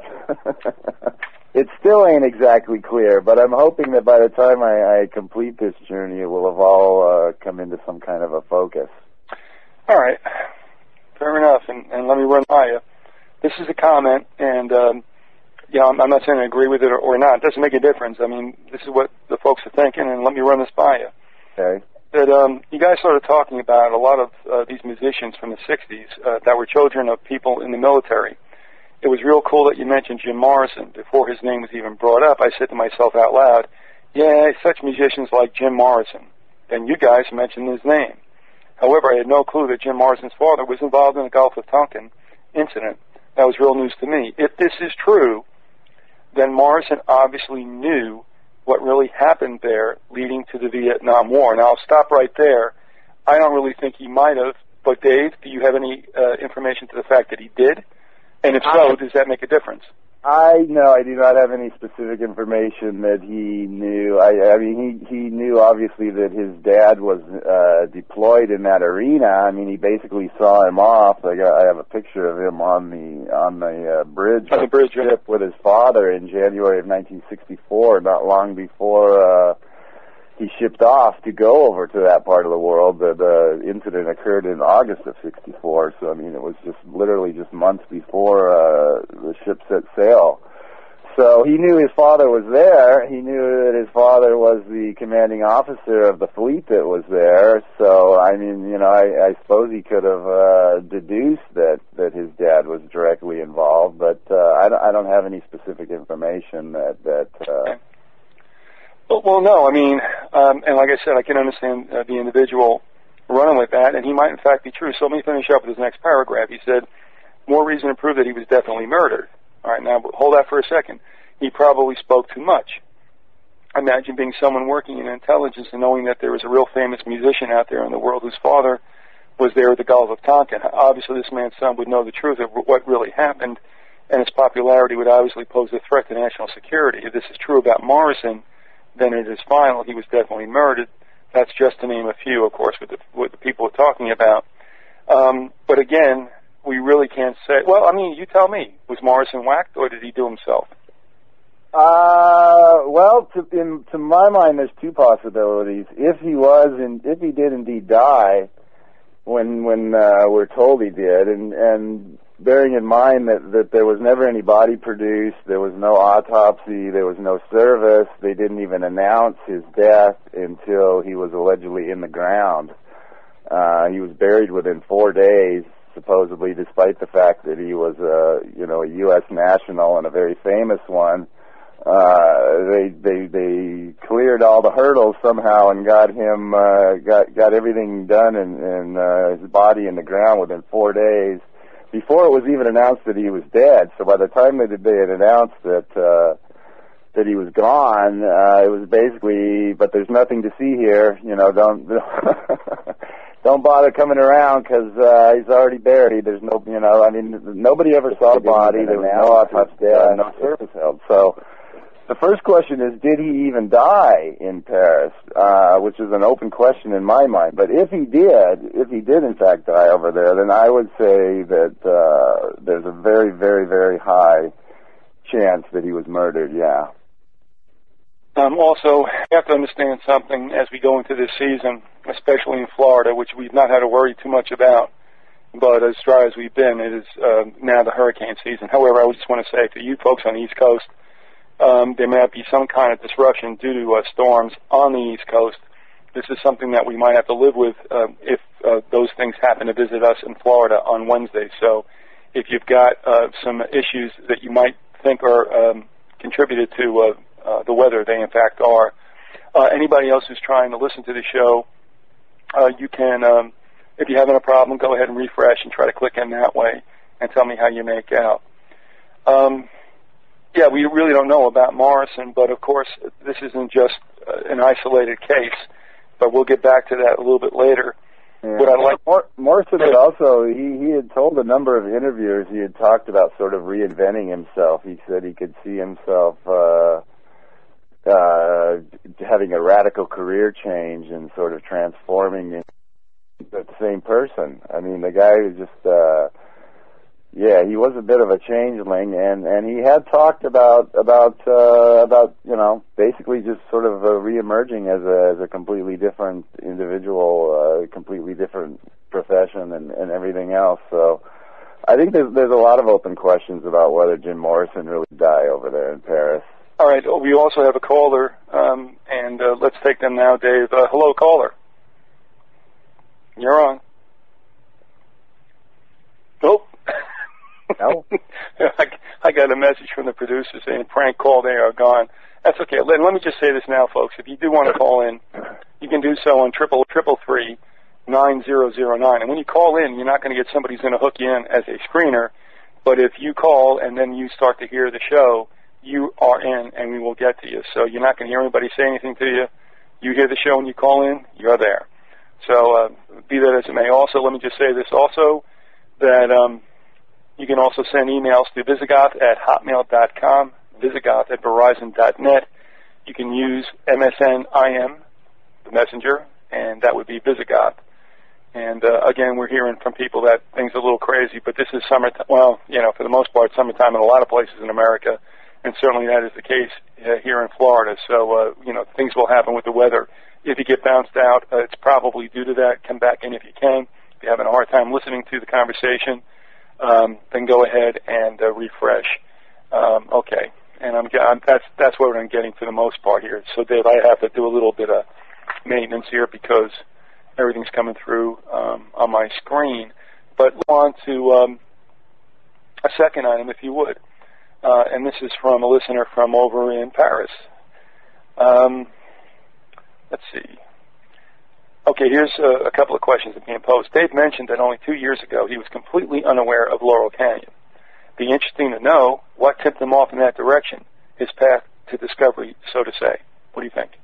Uh, it was actually a book that my eldest daughter got for me uh, for Christmas. Uh, not this not this uh, past Christmas, but the one before, uh, a book called Laurel Canyon, written by a guy named Michael Walker. It was uh, fairly newly released at the time, and uh, it covers the the Laurel Canyon scene. It kind of introduced me to the fact that this this uh, this sort of uh, remote, isolated neighborhood in LA had had uh, had had been home to all these these this was just amazing array of musicians and there was a lot of little clues a, lot of little little uh warning bells that went off in my head as I was reading this sort of reading between the lines and so ever since then I've I've been reading everything that I can get my hands on about that that era uh just every book and magazine article and web post and everything else that that uh,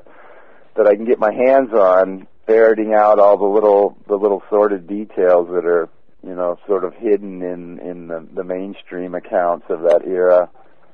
But that had to be something also, Dave, that you weren't really, you know, you didn't need all that kind of priming. I mean, it was kind of probably there anyway, and this gave you a bit of a what, of a, a little bit of a trigger to go do it. Yeah, pretty much. Yeah. But I mean, it, it, well, the thing that, that that just instantly drew me to the story and that, that was so fascinating to me is that it was it's so close to home. You know, I mean, Oh, that's right. Yeah. so close to me, and it's somewhere that I can actually go and, and visit. I mean, you know, I can jump in my car and in, in 15, 20 minutes be be at these places. You know, seeing them for real, how they Mhm. how they look today, and sort of getting a a feel and a vibe for the place. So I was just just instantly drawn to the story by by you know a number of factors. Um, and one one of the key ones of which is that it just it happened right in my backyard here, and I didn't even know about it. That's you know. That's the way I- I things go. Yeah, I, I was kind of offended by that in a way that you know I've been doing, I've been researching this. I've lived here all my life, and I've been researching this stuff for a, a good number of years, and yet, uh, and yet and they they pulled the wool over my eyes on something that happened right behind my back. You know, so that's uh, How dare they? I know. how- yeah, exactly. How dare they? But it's always in your own neighborhood. You don't know what the heck is going on. yeah. All right, we're going to go on with um, uh, some questions and comments from uh, uh, out in uh, uh, Paris. I'd like to hear both of your views on the relationship between the organic and inorganic. In other words, something was very real and authentic during the 60s, organic, and something was contrived, inorganic. How did one influence the other, and to what level? I'll stop right there. There's a third part to this, but um, you tell me what your take is, because I came to this of late also as to what might have been, you know, rigged. What do you think about what really truly was an evolution, if you would, or a revolution, and what might have been also either injected into it or, you know, something other that turned it down a side street?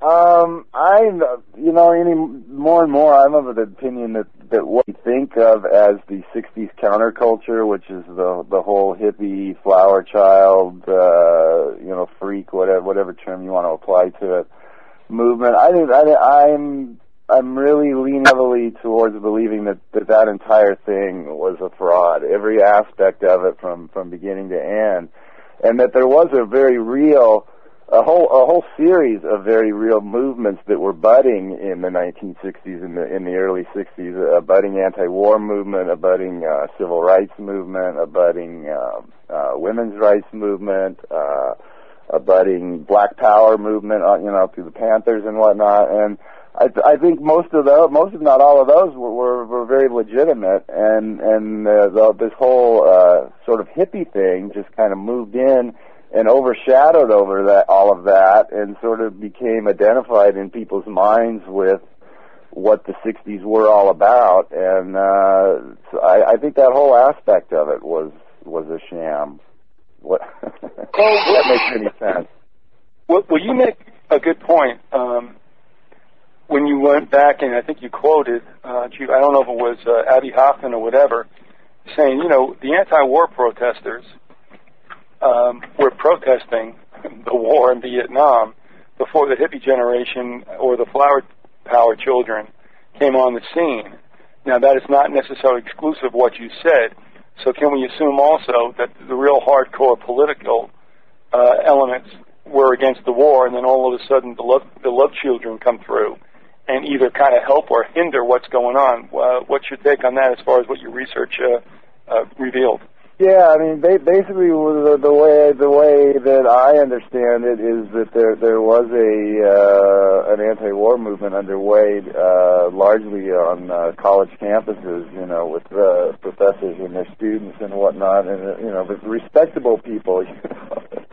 And, and then the hippies kind of came in, and all of a sudden, all the focus was on them, and they became identified as sort of the protest movement. And uh, I think that was a very calculated move because it's a lot easier to discredit and marginalize and uh, you know a, a group of you know these these long-haired, uh, strangely dressed uh, you know hippies with with their peace signs and their their peculiar music, and you know, I mean, it was just they were so foreign to you know to mainstream America. Uh, I mean, they just looked like you know people from from another world or something, and and that made it much easier to marginalize, uh, you know, what the uh, anti-war movement that developed because all the focus was on them. The media presented them as the face of the anti-war movement, the, uh, you know, the whole hippie generation. But they weren't. I mean, or at least they weren't the ones that originally got the ball rolling and you know would have would have kept it rolling. Mm-hmm. You know, and, and you know, I mean, everybody always says that the, the, the hippies stopped the war, the '60s counterculture stopped the war, and yada yada. But they didn't. No. It, it carried on for an entire decade after the, the hippies came along. It didn't end for an entire decade after you know almost what sixty thousand, close to sixty thousand Americans had been shipped home in pine boxes. You know, and they didn't stop. I I, I think they very much uh, contributed to the extension of the war by by diluting and taking a lot of the wind out of the sails of what would have been a very strong anti-war movement if they hadn't have uh, appeared on the scene. Um, I'm, I'm going to reserve a comment, but I want to go to the last uh, uh, component of this email. Um, the individual writes the idea that Jimi Hendrix and Jim Morrison were intelligence agents is absurd, at least to me. The idea that intelligence agents enter their lives is not. How do both of you see the interaction? Go ahead, Dave. Uh, well, I mean, it's, it's, uh, I, I, I agree that the idea that intelligence uh, operatives entered their lives is not absurd. Absurd. Uh, but you know, I mean, these people frequently kill their own. You know, I mean, just because somebody is is is gets whacked, it doesn't mean that they were one of the good guys. You know. No. So, uh, you know, I haven't really gotten into Jimi Hendrix too much. At all. I, I, all I mentioned was the, you know, really the unusual circumstances of his death. Uh, he was not a huge part of the, the Laurel Canyon scene. He identified with uh, San Francisco, although he did spend time in Laurel Canyon, and, and according to some reports, he had maintained a home there for a while. But I haven't really focused that much on him. Um, Jim Morrison, I think, is much much more suspect than uh, than Jimi Hendrix as far as uh, yeah whether whether he was a covert agent or not. Um, I, I'll have some more uh, information for you that I want to run by you, but I, I, I want to at least vent uh, what came to us through the listeners because obviously, you know, that's why we do the show. So let's do this. Now, I don't know if you want to go here, but I do want to go here. And, um, you know, however you want to deal with it, that's fine. Uh, I just think it needs airing. We do a lot of things on symbology, uh, Dave, um, and the bigger picture about, you know, I guess spiritual forces, if you will. Uh, I know that's kind of open-ended, but I'm going to just throw this out at you. Uh, somebody wrote who, who was um, who was in Freemasonry, and he said, when I took my third uh, degree in Masonry, we went through the story of Hiram, Hiram Abiff and the three unworthy workers. And he goes on and on and on. But um, uh, you know, I don't want to go through the. Whole, I mean, not that it's it's it's tedious whatsoever, but I want to get down to the kernel of what he was talking about, and that is in Masonry, the Laurel branch, L A U R E L, the Laurel, the bush has a has a significant meaning in Freemasonry. Now, let me ask you this: I don't know if you've come upon it. I don't know if you will come upon it, or if you want to completely, I guess, uh, dispense with it. But are we looking at a little something going on in Laurel Canyon that might have been dealing with a quasi-secret society? What's your thoughts on that? Uh, I I haven't really looked at it from that angle. I, I'm not familiar at all with the uh, what you were talking The about. symbology of Laurel, yeah. Yeah, I, that's not a, an, uh, that's not, that has not come up in, in any regard in what I've read so far, so I haven't not looked at it at all from that angle. All right. I mean that. I mean, I'm wondering if that will come up, but also, what I'm wondering is, uh, as you go deeper into the history of Laurel Canyon, which you did in part two to a certain extent, when you get back to Jean Harlow and Paul Bern and such, I'm wondering if it even goes back to that. Uh, who knows if you can uncover that? I don't know that you want to do that, or if it'll pop up all by itself. but I'm wondering if inlaid in in the history of Laurel Canyon, if there wasn't a little something there that that had a wink and a nod.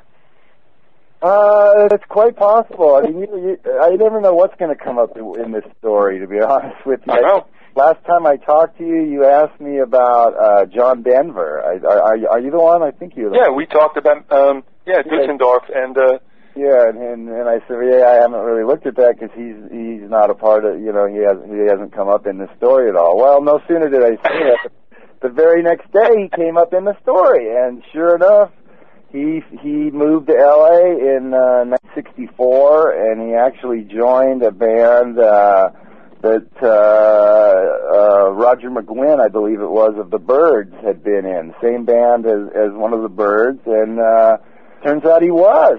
He was he was present. Uh, supposedly, according to some reports, he was present at the uh, the infamous riot on the Sunset Strip, and I think it was November of 1966. Uh, and yeah, so he actually come to find out, no sooner had I told you that he wasn't a part of it, than I came to find out that he was a part of it. And and you were right. He's a son of a career uh, Air Force officer, I believe it was. And like a lot of other people in the stories, there's a lot of open questions about his death. Uh, so yeah, he fits right.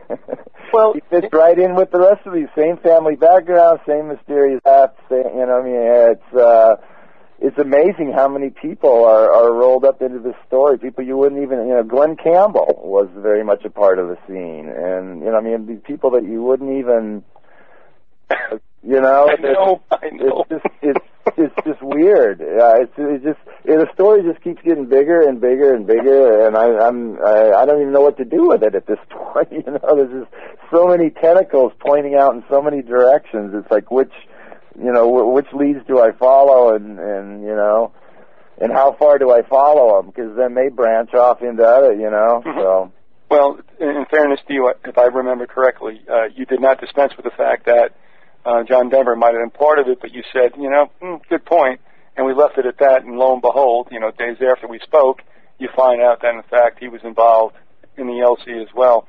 And we've got some more um, um, emails coming in. I want to put this in a, in a in a kind of an order where we can, I don't know, I guess, do it in a way where it isn't uh, hopscotch, but and uh, Karen, um, I've got your email, and I definitely want to get to it because I want to know about Manson. I'm going to hold that off if we can, uh, but we definitely want to address it. Also, Dave, we got this. Um, we uh, we got it from Larry. He said, "I just finished listening to the show on Laurel Canyon in the '60s today, and it blew my mind." Well, gee, that's where it all came from.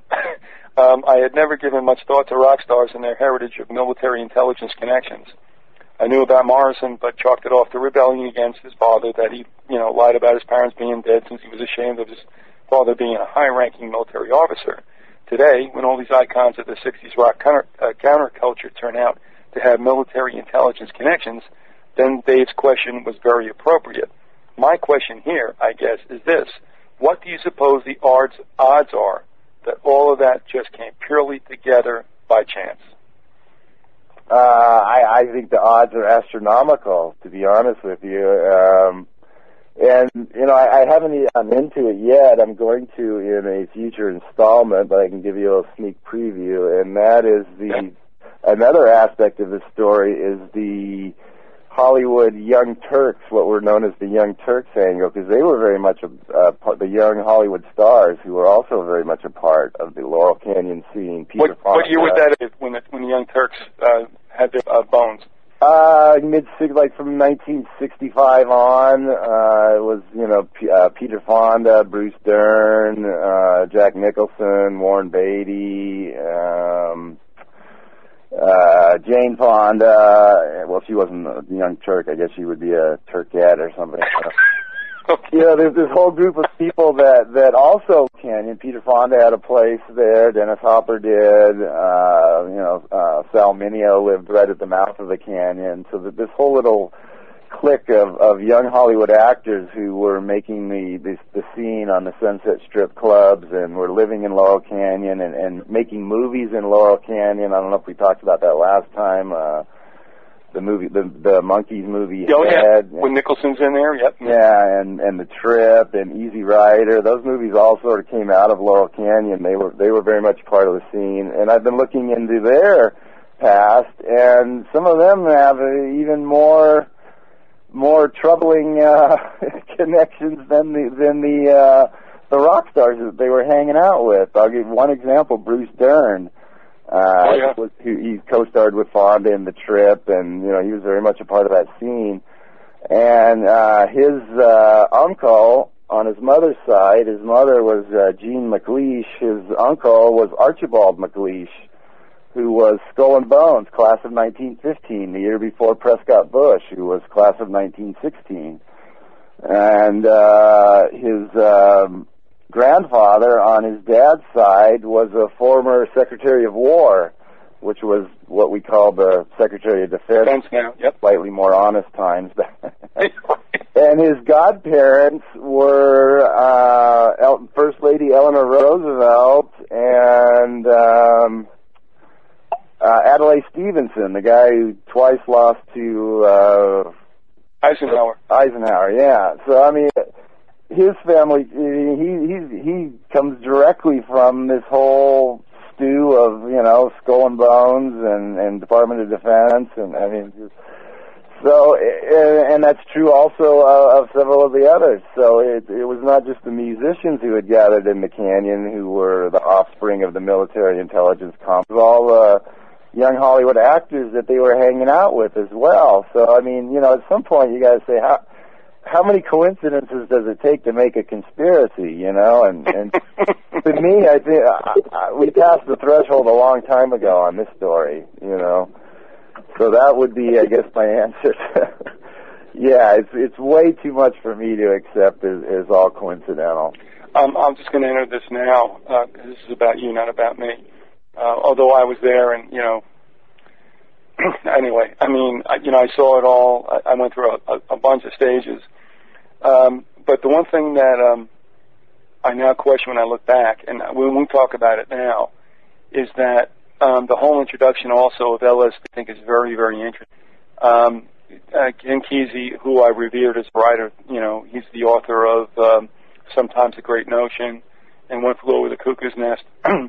of course, he is the subject, Tom Wolfe's, uh, the Electric Kool-Aid acid test, but when they had acid, and it was not against the law because nobody knew they had it, although, of course, it is suspected that the Army intelligence created it. And of course, they, you know, they they had the uh, the concerts out on the coast where the Warlocks played, who later became um, the Grateful Dead. Yeah, nice And- name, huh?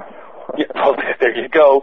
And then, of course, uh, the famous trip on the bus with uh, Neal Cassady driving as they go across the coast, uh, and they uh, eventually end on the East Coast, and they were talking to uh, Leary, and then came back. But you know, the one thing, and I don't want to go into it now, so I'll just leave it there. But I mean, if we can go to that later on about the whole introduction to LSD, that's interesting too. But let me go to Oh yeah, and the fact that it it remained legal for as long as it did during that time, you know, when there was supposedly all this harassment and everything going on, and yet LSD remained perfectly legal. You know? yeah. I mean, the cops couldn't arrest you because there was no law against it. you couldn't smoke a joint, but you could drop acid. You know? I Oh, well, you get your ass busted for smoking a joint, but if you're doing acid, they just let you alone. yeah, I mean that's that seems very odd, doesn't it? In retrospect, Yeah. that they wouldn't have immediately clamped down on that. I mean, Yeah, and it, it, that's why I'm saying. But uh, I think uh, you're going to come to that also at another time. But I, you know, just to to kind of whet the appetites of people. That's the one thing that I think really bothered me, how straight up Kesey was. But and of course, because he Kesey had worked on a psych ward, uh, which gave him the fodder for the book uh, One Flew Over the Cuckoo's Nest. yeah. He also studied at Stanford with his the Stanford Research Institute, and I can't hook them both up, but it's kind of interesting as well. Um, but that for another day. Now we got a comment.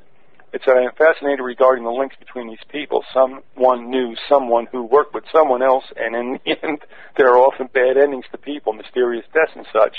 The fact that so much of the music was so good, agreed, so brilliant in many cases, agreed, was the music itself generally contrived as some part of some part of some plan, in quotes, to change society. I would love to hear more about the parents or other family members, even in some cases the celebrity themselves, being involved in intelligence what has been the overall goal, goal and uh, has it been met? Uh, and lastly, was Manson suspect as well as um, strange intelligence connections?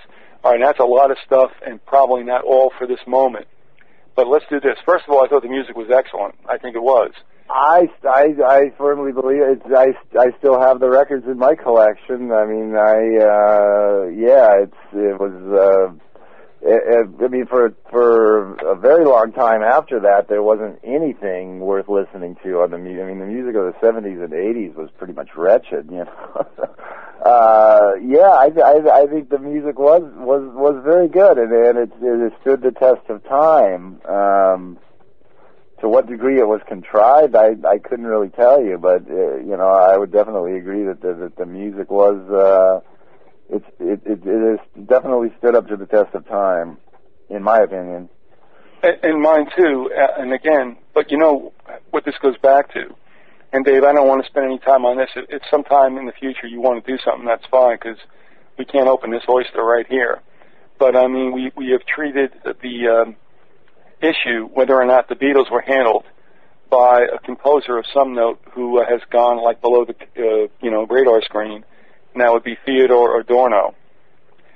And um, whether or not they got together in England, because Adorno uh, supposedly uh, fled Germany prior to World War II, and John Colin and his conspirators uh, hierarchy and some others uh, put the Beatles with Adorno together so that they were trying to get something done.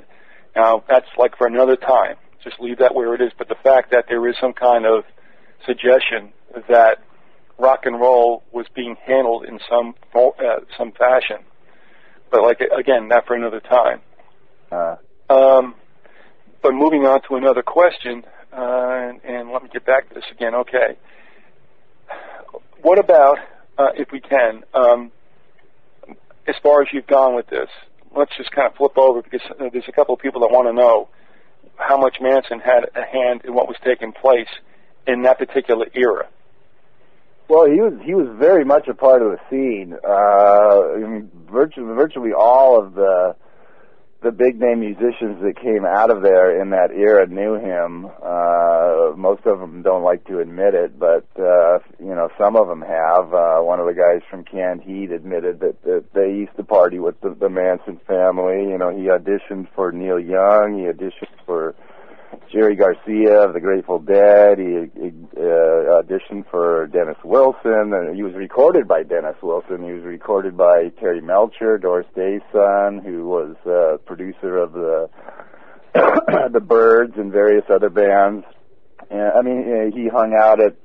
He was known to hang out at Moss's house. He's been reported to have been at uh, John Phillips' house. Some of his followers reportedly lived at the log cabin that uh, Frank Zappa was the ringmaster at, you know, in late in 1968, according to Ed Sanders' book, uh, The Family. Uh, I mean, he was he was all over the place. His fingerprints are all over that whole music scene. Um, you know, I mean, you, you find references to him constantly throughout. He, he or or one of his followers, particularly. Uh, Bobby Beausoleil. Mm-hmm. We, I, don't, I wasn't sure if that's how you pronounce it. We were discussing that earlier, but uh, uh, which means beautiful son, by the way. Um, he was very much a part of the scene as well. He actually lived in Laurel Canyon for a while and was the original rhythm guitarist for mm-hmm. the band that became Love when they were known as the Grassroots. Oh, yeah. And uh, Tex Watson, who who was the the leader of the expedition that went to the uh, Cielo Drive house, he lived uh, in Laurel Canyon on Wonderland Avenue, and yeah, I mean they're just they're just everywhere. They're they're all over the story. You can't. It, it's unavoidable. You just you just keep bumping into one, one or more members of the Manson family uh, around every turn, pretty much. It is interesting though because it, it almost seemed though he was at least dignified to some extent as having a little talent. I don't think. I mean, from what I can remember, and this is a long time ago. I mean, the Wilsons from the Beach Boys weren't necessarily blowing him off. I'm just sure that you know when he came into your uh, living room, he was kind of scary. uh, I would imagine, except that he he always brought a huge gaggle of women with him, you know, and you know from the descriptions, uh, that I've read, I mean, he just he just basically brought this troop of of young girls with him that would just pretty much do and and service anyone that that you know Manson wanted to get on the good side of. So you know. All right. So in other words, he had a way of uh, he had a calling card, didn't he? He had a calling card, yeah, a calling card that was very attractive to Dennis Wilson and his two uh, sidekicks, Terry Melcher and Gregg Jakobson, uh, which was yeah, these just young, attractive, adoring women who would uh, cater to their every whim. All right. I just want to let people know too. We've been talking with Dave McGowan. Um, the website, Dave, is davesweb.cnchost.com. But you know, it always, I mean, the link always goes up. Uh, your link always goes up with the audio. Not a big deal. But if you're listening right now, if you want to do that, you go to davesweb.cnchost.com. You can pick up all the newsletters. They're right there at the top. The, the uh, website's also known as the Center for an Informed. For what? An informed what? America. America. Okay, that's when my printer stopped. oh, classy, isn't it? All right, no problem with that. Um, Yeah, there's a couple. Uh, I should have parts five and six up in the next uh, few days. Hopefully, they're near. They're nearing completion. So. Well, I don't think anybody's in a hurry as long as you know it, it comes out and it comes out right. I mean, Ah, some of my readers are. I keep getting emails. What happened? You were putting them out, uh, you know, every and now all of a sudden, like, just give me a chance. I got, I got to reboot. I got a lot of material to dig through and organize, and you know, I want to make sure I get it right. I mean, there's so much, there's so much bad information in all the mainstream accounts. I mean, you you read something in one book, and the next day you read a, a different version in another book that completely contradicts the the first version that you read, and I mean, trying trying to sort out the truth from the Hollywood mythology and and legend making is uh, is. I want to make sure I get it as accurate as possible. You know, I say I don't want to waste a whole bunch of minutes, and we got something else from two people, three people that kind of resonate with the same question. I'm going to throw that to you. And I don't know, you know, I don't know we're going to have this time, but I mean, that's why I say the series goes on, and as long as you're okay at your convenience, we can go on and, and you know, delve into some of these things. But, Yeah. um, you know, I mean, when I would, you know, when all this stuff was going on, I'm like 17 years old, but I'm following it through the Daily News, you know, when I lived in the New York area. And you look at this stuff, and, you know, to this day, you know, I try to think back as to how I just like assimilated all this stuff, or I, or maybe I just, just offed it because it was so bizarre. And, and of course, the Vietnam thing was going on. I, I really do believe that all of us just took took this stuff in, we threw it away, and we went on with our lives because there's no world. We were going to get deep into this and not get brain damage. So, you know, I, I'm just amazed at all that passed through us at that time. As much as people today, you know, yak about martial law and police state, that all might be happening. But, you know, we really have to take a look. I don't know how you feel about this, but I mean, I look back to 70 to 75, and I'm like, I don't even know how we get through this. I mean, do you, you I mean, that, if you want to crack in on that, by all means, but I mean, it can get a lot stranger. Yeah, it's a very strange world we live in. uh, as I, yeah, the older I get, the more I realize that, and the, the deeper you dig down these rabbit holes, you more, the more you realize that it uh, definitely is a very strange. I, mean, I, don't, I don't know that anything. There's very little that seems that that can shock me anymore. You know, it's. uh yeah, I, uh, you know, the, the weird thing about the the whole hippie movement is that it just seemed to happen so fast, you know. And I mean, how, how does that happen? That you know, I mean, it, it had to start somewhere. You know, I mean, how how do all these kids just all of a sudden end up adopting this this completely different lifestyle? That you know, I mean, different hairstyles, different clothing styles, different music, and I mean, how did that how did that just just happen so quickly? That the, the all these kids just just all of a sudden woke up one day with long hair and and bad clothes, you know. But Dave, the thing is, we, that happened without VHS. I mean, uh, whatever it is, the hell is it called? Uh, you know, I don't know. What's all the rock and roll things on, you know, on the on the uh, MTV? Okay, Uh, this happened without MTV, without BET, and all these videos. This happened without wall to wall, twenty four seven TV. This happened without that. That's the thing I think is most interesting, is because they didn't have that medium to get to everybody all the time, where the mom and dad were were watching what you were watching on TV. Yeah, yeah, yeah. I mean, yeah, we weren't, we weren't, uh, we definitely weren't all tied in as much to this, yeah, to, Yeah. uh, to where we're all, the, the entire country, every, every remote corner of the country is now fed the same daily diet of, of crap, you know, from our news and entertainment media and, and through the internet and whatnot. And yet it still just sprung up, I mean, just, it just just out of nowhere all of a sudden we had this this whole what what what what very quickly became the the, the largest countercultural movement in uh in American history just sort of out of nowhere almost you Mhm. know? And it, it is very odd that that that that that, that it that it just that it happened like that you know? I mean why you know why why this sort of this such a drastic countercultural movement you know? I mean what, what you know where where everything about them was sort of foreign to small town you know mainstream america. I mean everything their their look their their music their attitude and you know i mean yeah it's it's it's odd it's very odd in retrospect that, that Yeah, and, and let's hopefully uh, revisit that in time to come. We got a couple of comments. One from Carpet Max said, "Hippie's got kids, married, and bored, and turned collectivist." Well, I can't argue with that. yeah pretty much Yeah. Also, we got another comment. Doesn't Shirley MacLaine have nebulous uh, family military origins or connections? Uh, Shirley MacLaine is uh, Warren Beatty's brother, obviously, right. and he was he was again one of the the young Turks uh, that hung out with that crowd. His father was supposedly a like a psychiatrist, psychologist, or a psychology professor, or something like that. But I mean, he they, he moved around in uh, in an unusual way. I think he was like born in like. Uh, Alexandria, Virginia, I think, and then they surprise. yeah, and then they moved to Norfolk, Virginia, you know, the the the largest naval base in the world, and then they after that they moved to I think Arlington, Virginia, like the home of the Pentagon.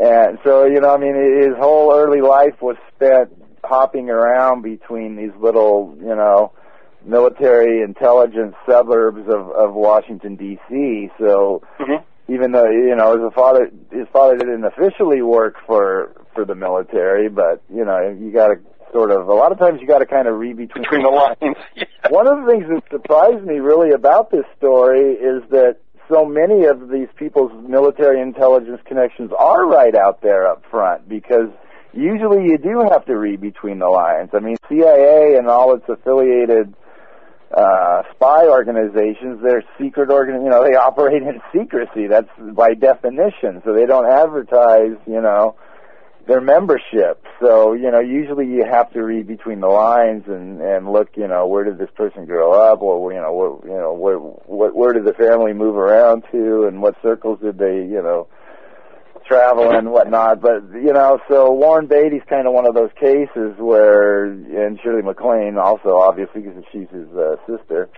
um, it's one of those where you kind of have to read between the lines. But you know, the, the amazing thing to me is is that is that so much of the story you don't have to read between the lines, and if there's that many people there that that have open military and intelligence connections, then how many of the other ones had hidden, you know, military and intelligence connections? Um, I tell you what, uh, we got two heavy duty questions. I'm going to ask you to just give, if you could, a, um, a cursory answer to them both. We can visit this later on because I think you're, you're going to, you know, you're going to come upon this if you haven't already, but you know, we'll revisit this. One message was uh, they had uh, mind control subliminal psychic messages put on records. Uh, Preston Nichols says this. Uh, he participated in this at Montauk. All right, that's that's one statement. Um, is there a possibility, whether it was um, backmasked or whatever, that there were certain things in there? I don't know. I mean, are we looking at something that was triggering to uh, a generation that might have been medicated to some extent? It's possible. I have not really looked in any great depth at that uh, aspect at all. I, I remember when I was a kid, the big backward masking controversy when I was, I don't know, probably in my young teens or something. I remember there was a big thing about it. Uh, you know, uh, in Led Zeppelin's records. I, I, I actually I can remember me and my friends spinning, a, trying to spin a Led Zeppelin, you know, old 33 and a third uh, final record backwards on an. Woo! Make it talk. to see if we could hear, you know, and a Beatles one too, to see if we could hear uh, Paul's Dead or whatever the hell was supposed to be. You know? I know, I know. I remember doing it, yeah, but I, you know, as an adult and you know, as as a researcher, I have not really, uh no, I haven't really looked into that aspect of it. All right, um, and that that might come in time. And also, I do find it interesting though that they would plant that stuff in there, but that might have been a really great marketing scheme later on to get everybody to buy back albums. We have to, we can't overlook the fact that that was a really good marketing gimmick. Yeah, I remember Stairway to Heaven had supposedly had that. I can't remember. You, my sweet Satan, yeah. That what it was? I don't. I remember playing the and yeah, I can't hear it. and uh, Revolution Number Nine or something was Yep. supposed to say I buried Paul. or Paul is dead. something. yeah, well, we checked into it. I remember checking into it. I don't remember if we if we heard anything or not. It probably depended on our chemical balance at the. The thing is, some of us never checked out. okay, we got we got another good one for you here. This will only take about three hours to discuss. Uh, I, I love it. I wish these people would call in, but they don't. Anyway, I'm okay. Whether they're shy or they're at work, it's fine. Boy, I tell you, this is a good one. Are either of you familiar with the lore that early in the Third Reich, German scientists experimented with Nepalese and other indigenous shamanistic chants, combining them with repetitive percussive patterns in a quest to develop early NLP, which would be neuro-linguistic programming, and brainwashing techniques. It was suspected that they created proto-rock and rock and roll music before being ordered to shelve their findings. Might their research and results have been British war booty for Tavistock to perfect? Actually, Dave, that, that makes a lot of sense if, if you've come across some of the information that I've come across, you know, the listeners have. But, you know, this is what I was saying to you about whether or not it was true about Adorno and the Beatles. Had they crafted music along, you know, the lines of trying to influence uh, young people, and I would I would have to say this right now with the, with the longevity that hip hop has had, along with a rap. I mean, I got to think that there's something in there. So I'll, I won't say anything more. You know where I'm going with that. Do you want to address whether or not you know they've built in some things that that deal with you know alpha beta uh, states of the brain?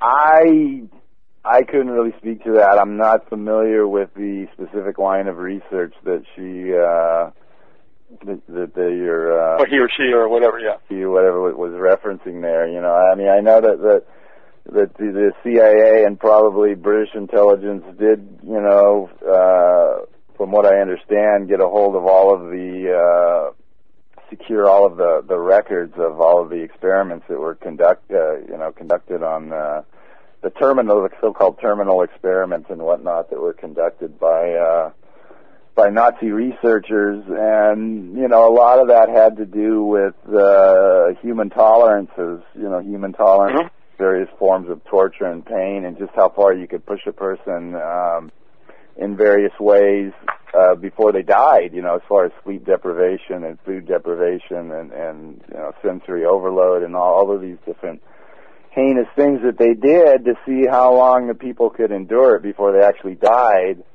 And of course, I mean, all of that research has has applications both in mind control and in uh, interrogations. Um, in both cases of which you want to, you know, torture your victim as close as you can to the point of death without actually killing them. Because if you kill them, then you've lost your your subject, you know, or you've or your source of information. hmm So, you know, I mean, I, I, I have no doubt that they do indeed have all of that information and, and that it's utilized in, in various unsavory ways, but I'm not familiar um, specifically with the, with the line of research that she was uh, discussing or, you know, uh, or the, uh, you know, technicalities of, of uh, you know, music containing, uh, you know, Subliminal. rhythms or, or, or you know, backwards uh, masked uh, instructions or, or anything like that. It's a little beyond my level of expertise.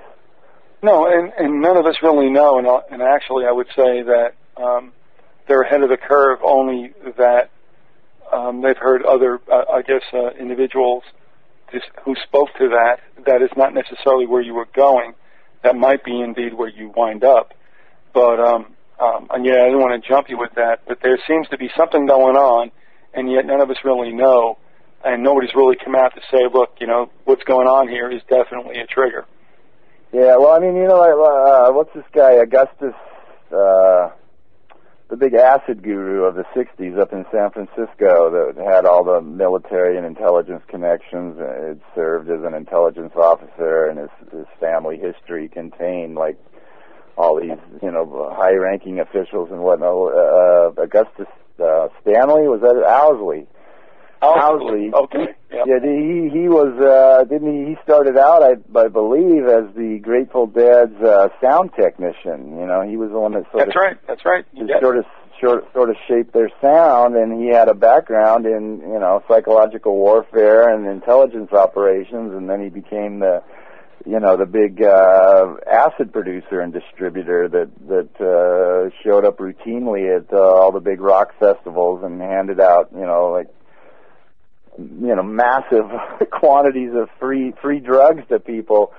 And yeah so he started out as a and there were other uh, as i recall from martin lee's book acid dreams I, I believe there were other people that were involved as sound technicians for some of these various bands that had like these intelligence uh, connections. So you know, it is quite possible that they, that they were tailoring a specific sound, you know, or a specific pattern of sounds or specific rhythms or, you know, whatever the case may be. But, you know, again, I, I just don't have the technical knowledge to, to really address that in, in any sort of, you know, scientific way.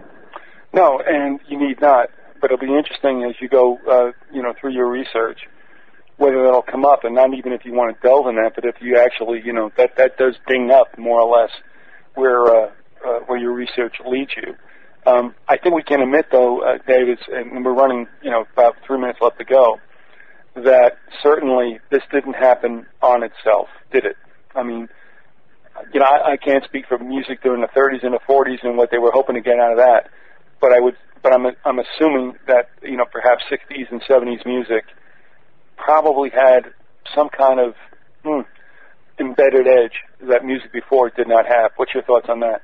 Well, it certainly a revolutionary new sound. I mean, it didn't sound like anything that had, that had come along before. It was, you know, it wasn't like a continuation of what had previously been considered, you know, rock music, you know, as in the, you know, Elvis Presley, Everly Brothers kind of mold, you know. so, uh, yeah, I mean, it was it was a completely new and different sound, and it was a completely diff- new and different look that the, that the, the hippies and flower children had, and you know, this this uh, simultaneous mass infusion of drugs, you know, into the counterculture. Just uh, there was a lot of things that that were completely, you know, new and different that all sort of came together all at the same time, which is, you know, very odd. You know that. to my mind, that, that all of these these uh, elements would just sort of spring up, you know, si- simultaneously, all at the same time, and and across, you know, pretty much across the country. At a time like, you know, as we were discussing earlier, we weren't sort of all plugged into this sort of mass consciousness. Mm-hmm. Um, let me ask you this: If you were to look at one group that you felt probably had the most influence in in, in politically affecting rock and roll listeners' um, minds, what what group would you think? Top off the top of your head. I guess it would probably be the Beatles although I, I you know I haven't really looked into the whole British invasion angle, so I can't you know I don't really know much about them, but uh, I would say probably the Beatles, you know, and, and specifically John Lennon. Yes. And and that would bring us also to another very interesting situation with what or happened. maybe Bob Dylan. I don't, but no, probably the Beatles. But go ahead. okay, well, no, it's just that, well, we're going to pick this up because we're out of time, but I mean, you look at what happened to uh, Lennon, is that also a coincidence? Listen, uh, thanks, Dave McGowan, for being with us. Folks, you can go uh, to his website, and you'll see the link on my site, and you can plug in to see what's going on here. Dave, thanks a lot for being with us, and we'll no talk problem. in the near future, bro. Oh, definitely, yeah. I mean, there'll be uh, many more parts going up, and uh, if you see something you want to talk about, I'll be more than happy to come back. Remember those words. We'll be back. Thank you very much, Dave. All right, thanks. All right, bye-bye. All right. Thank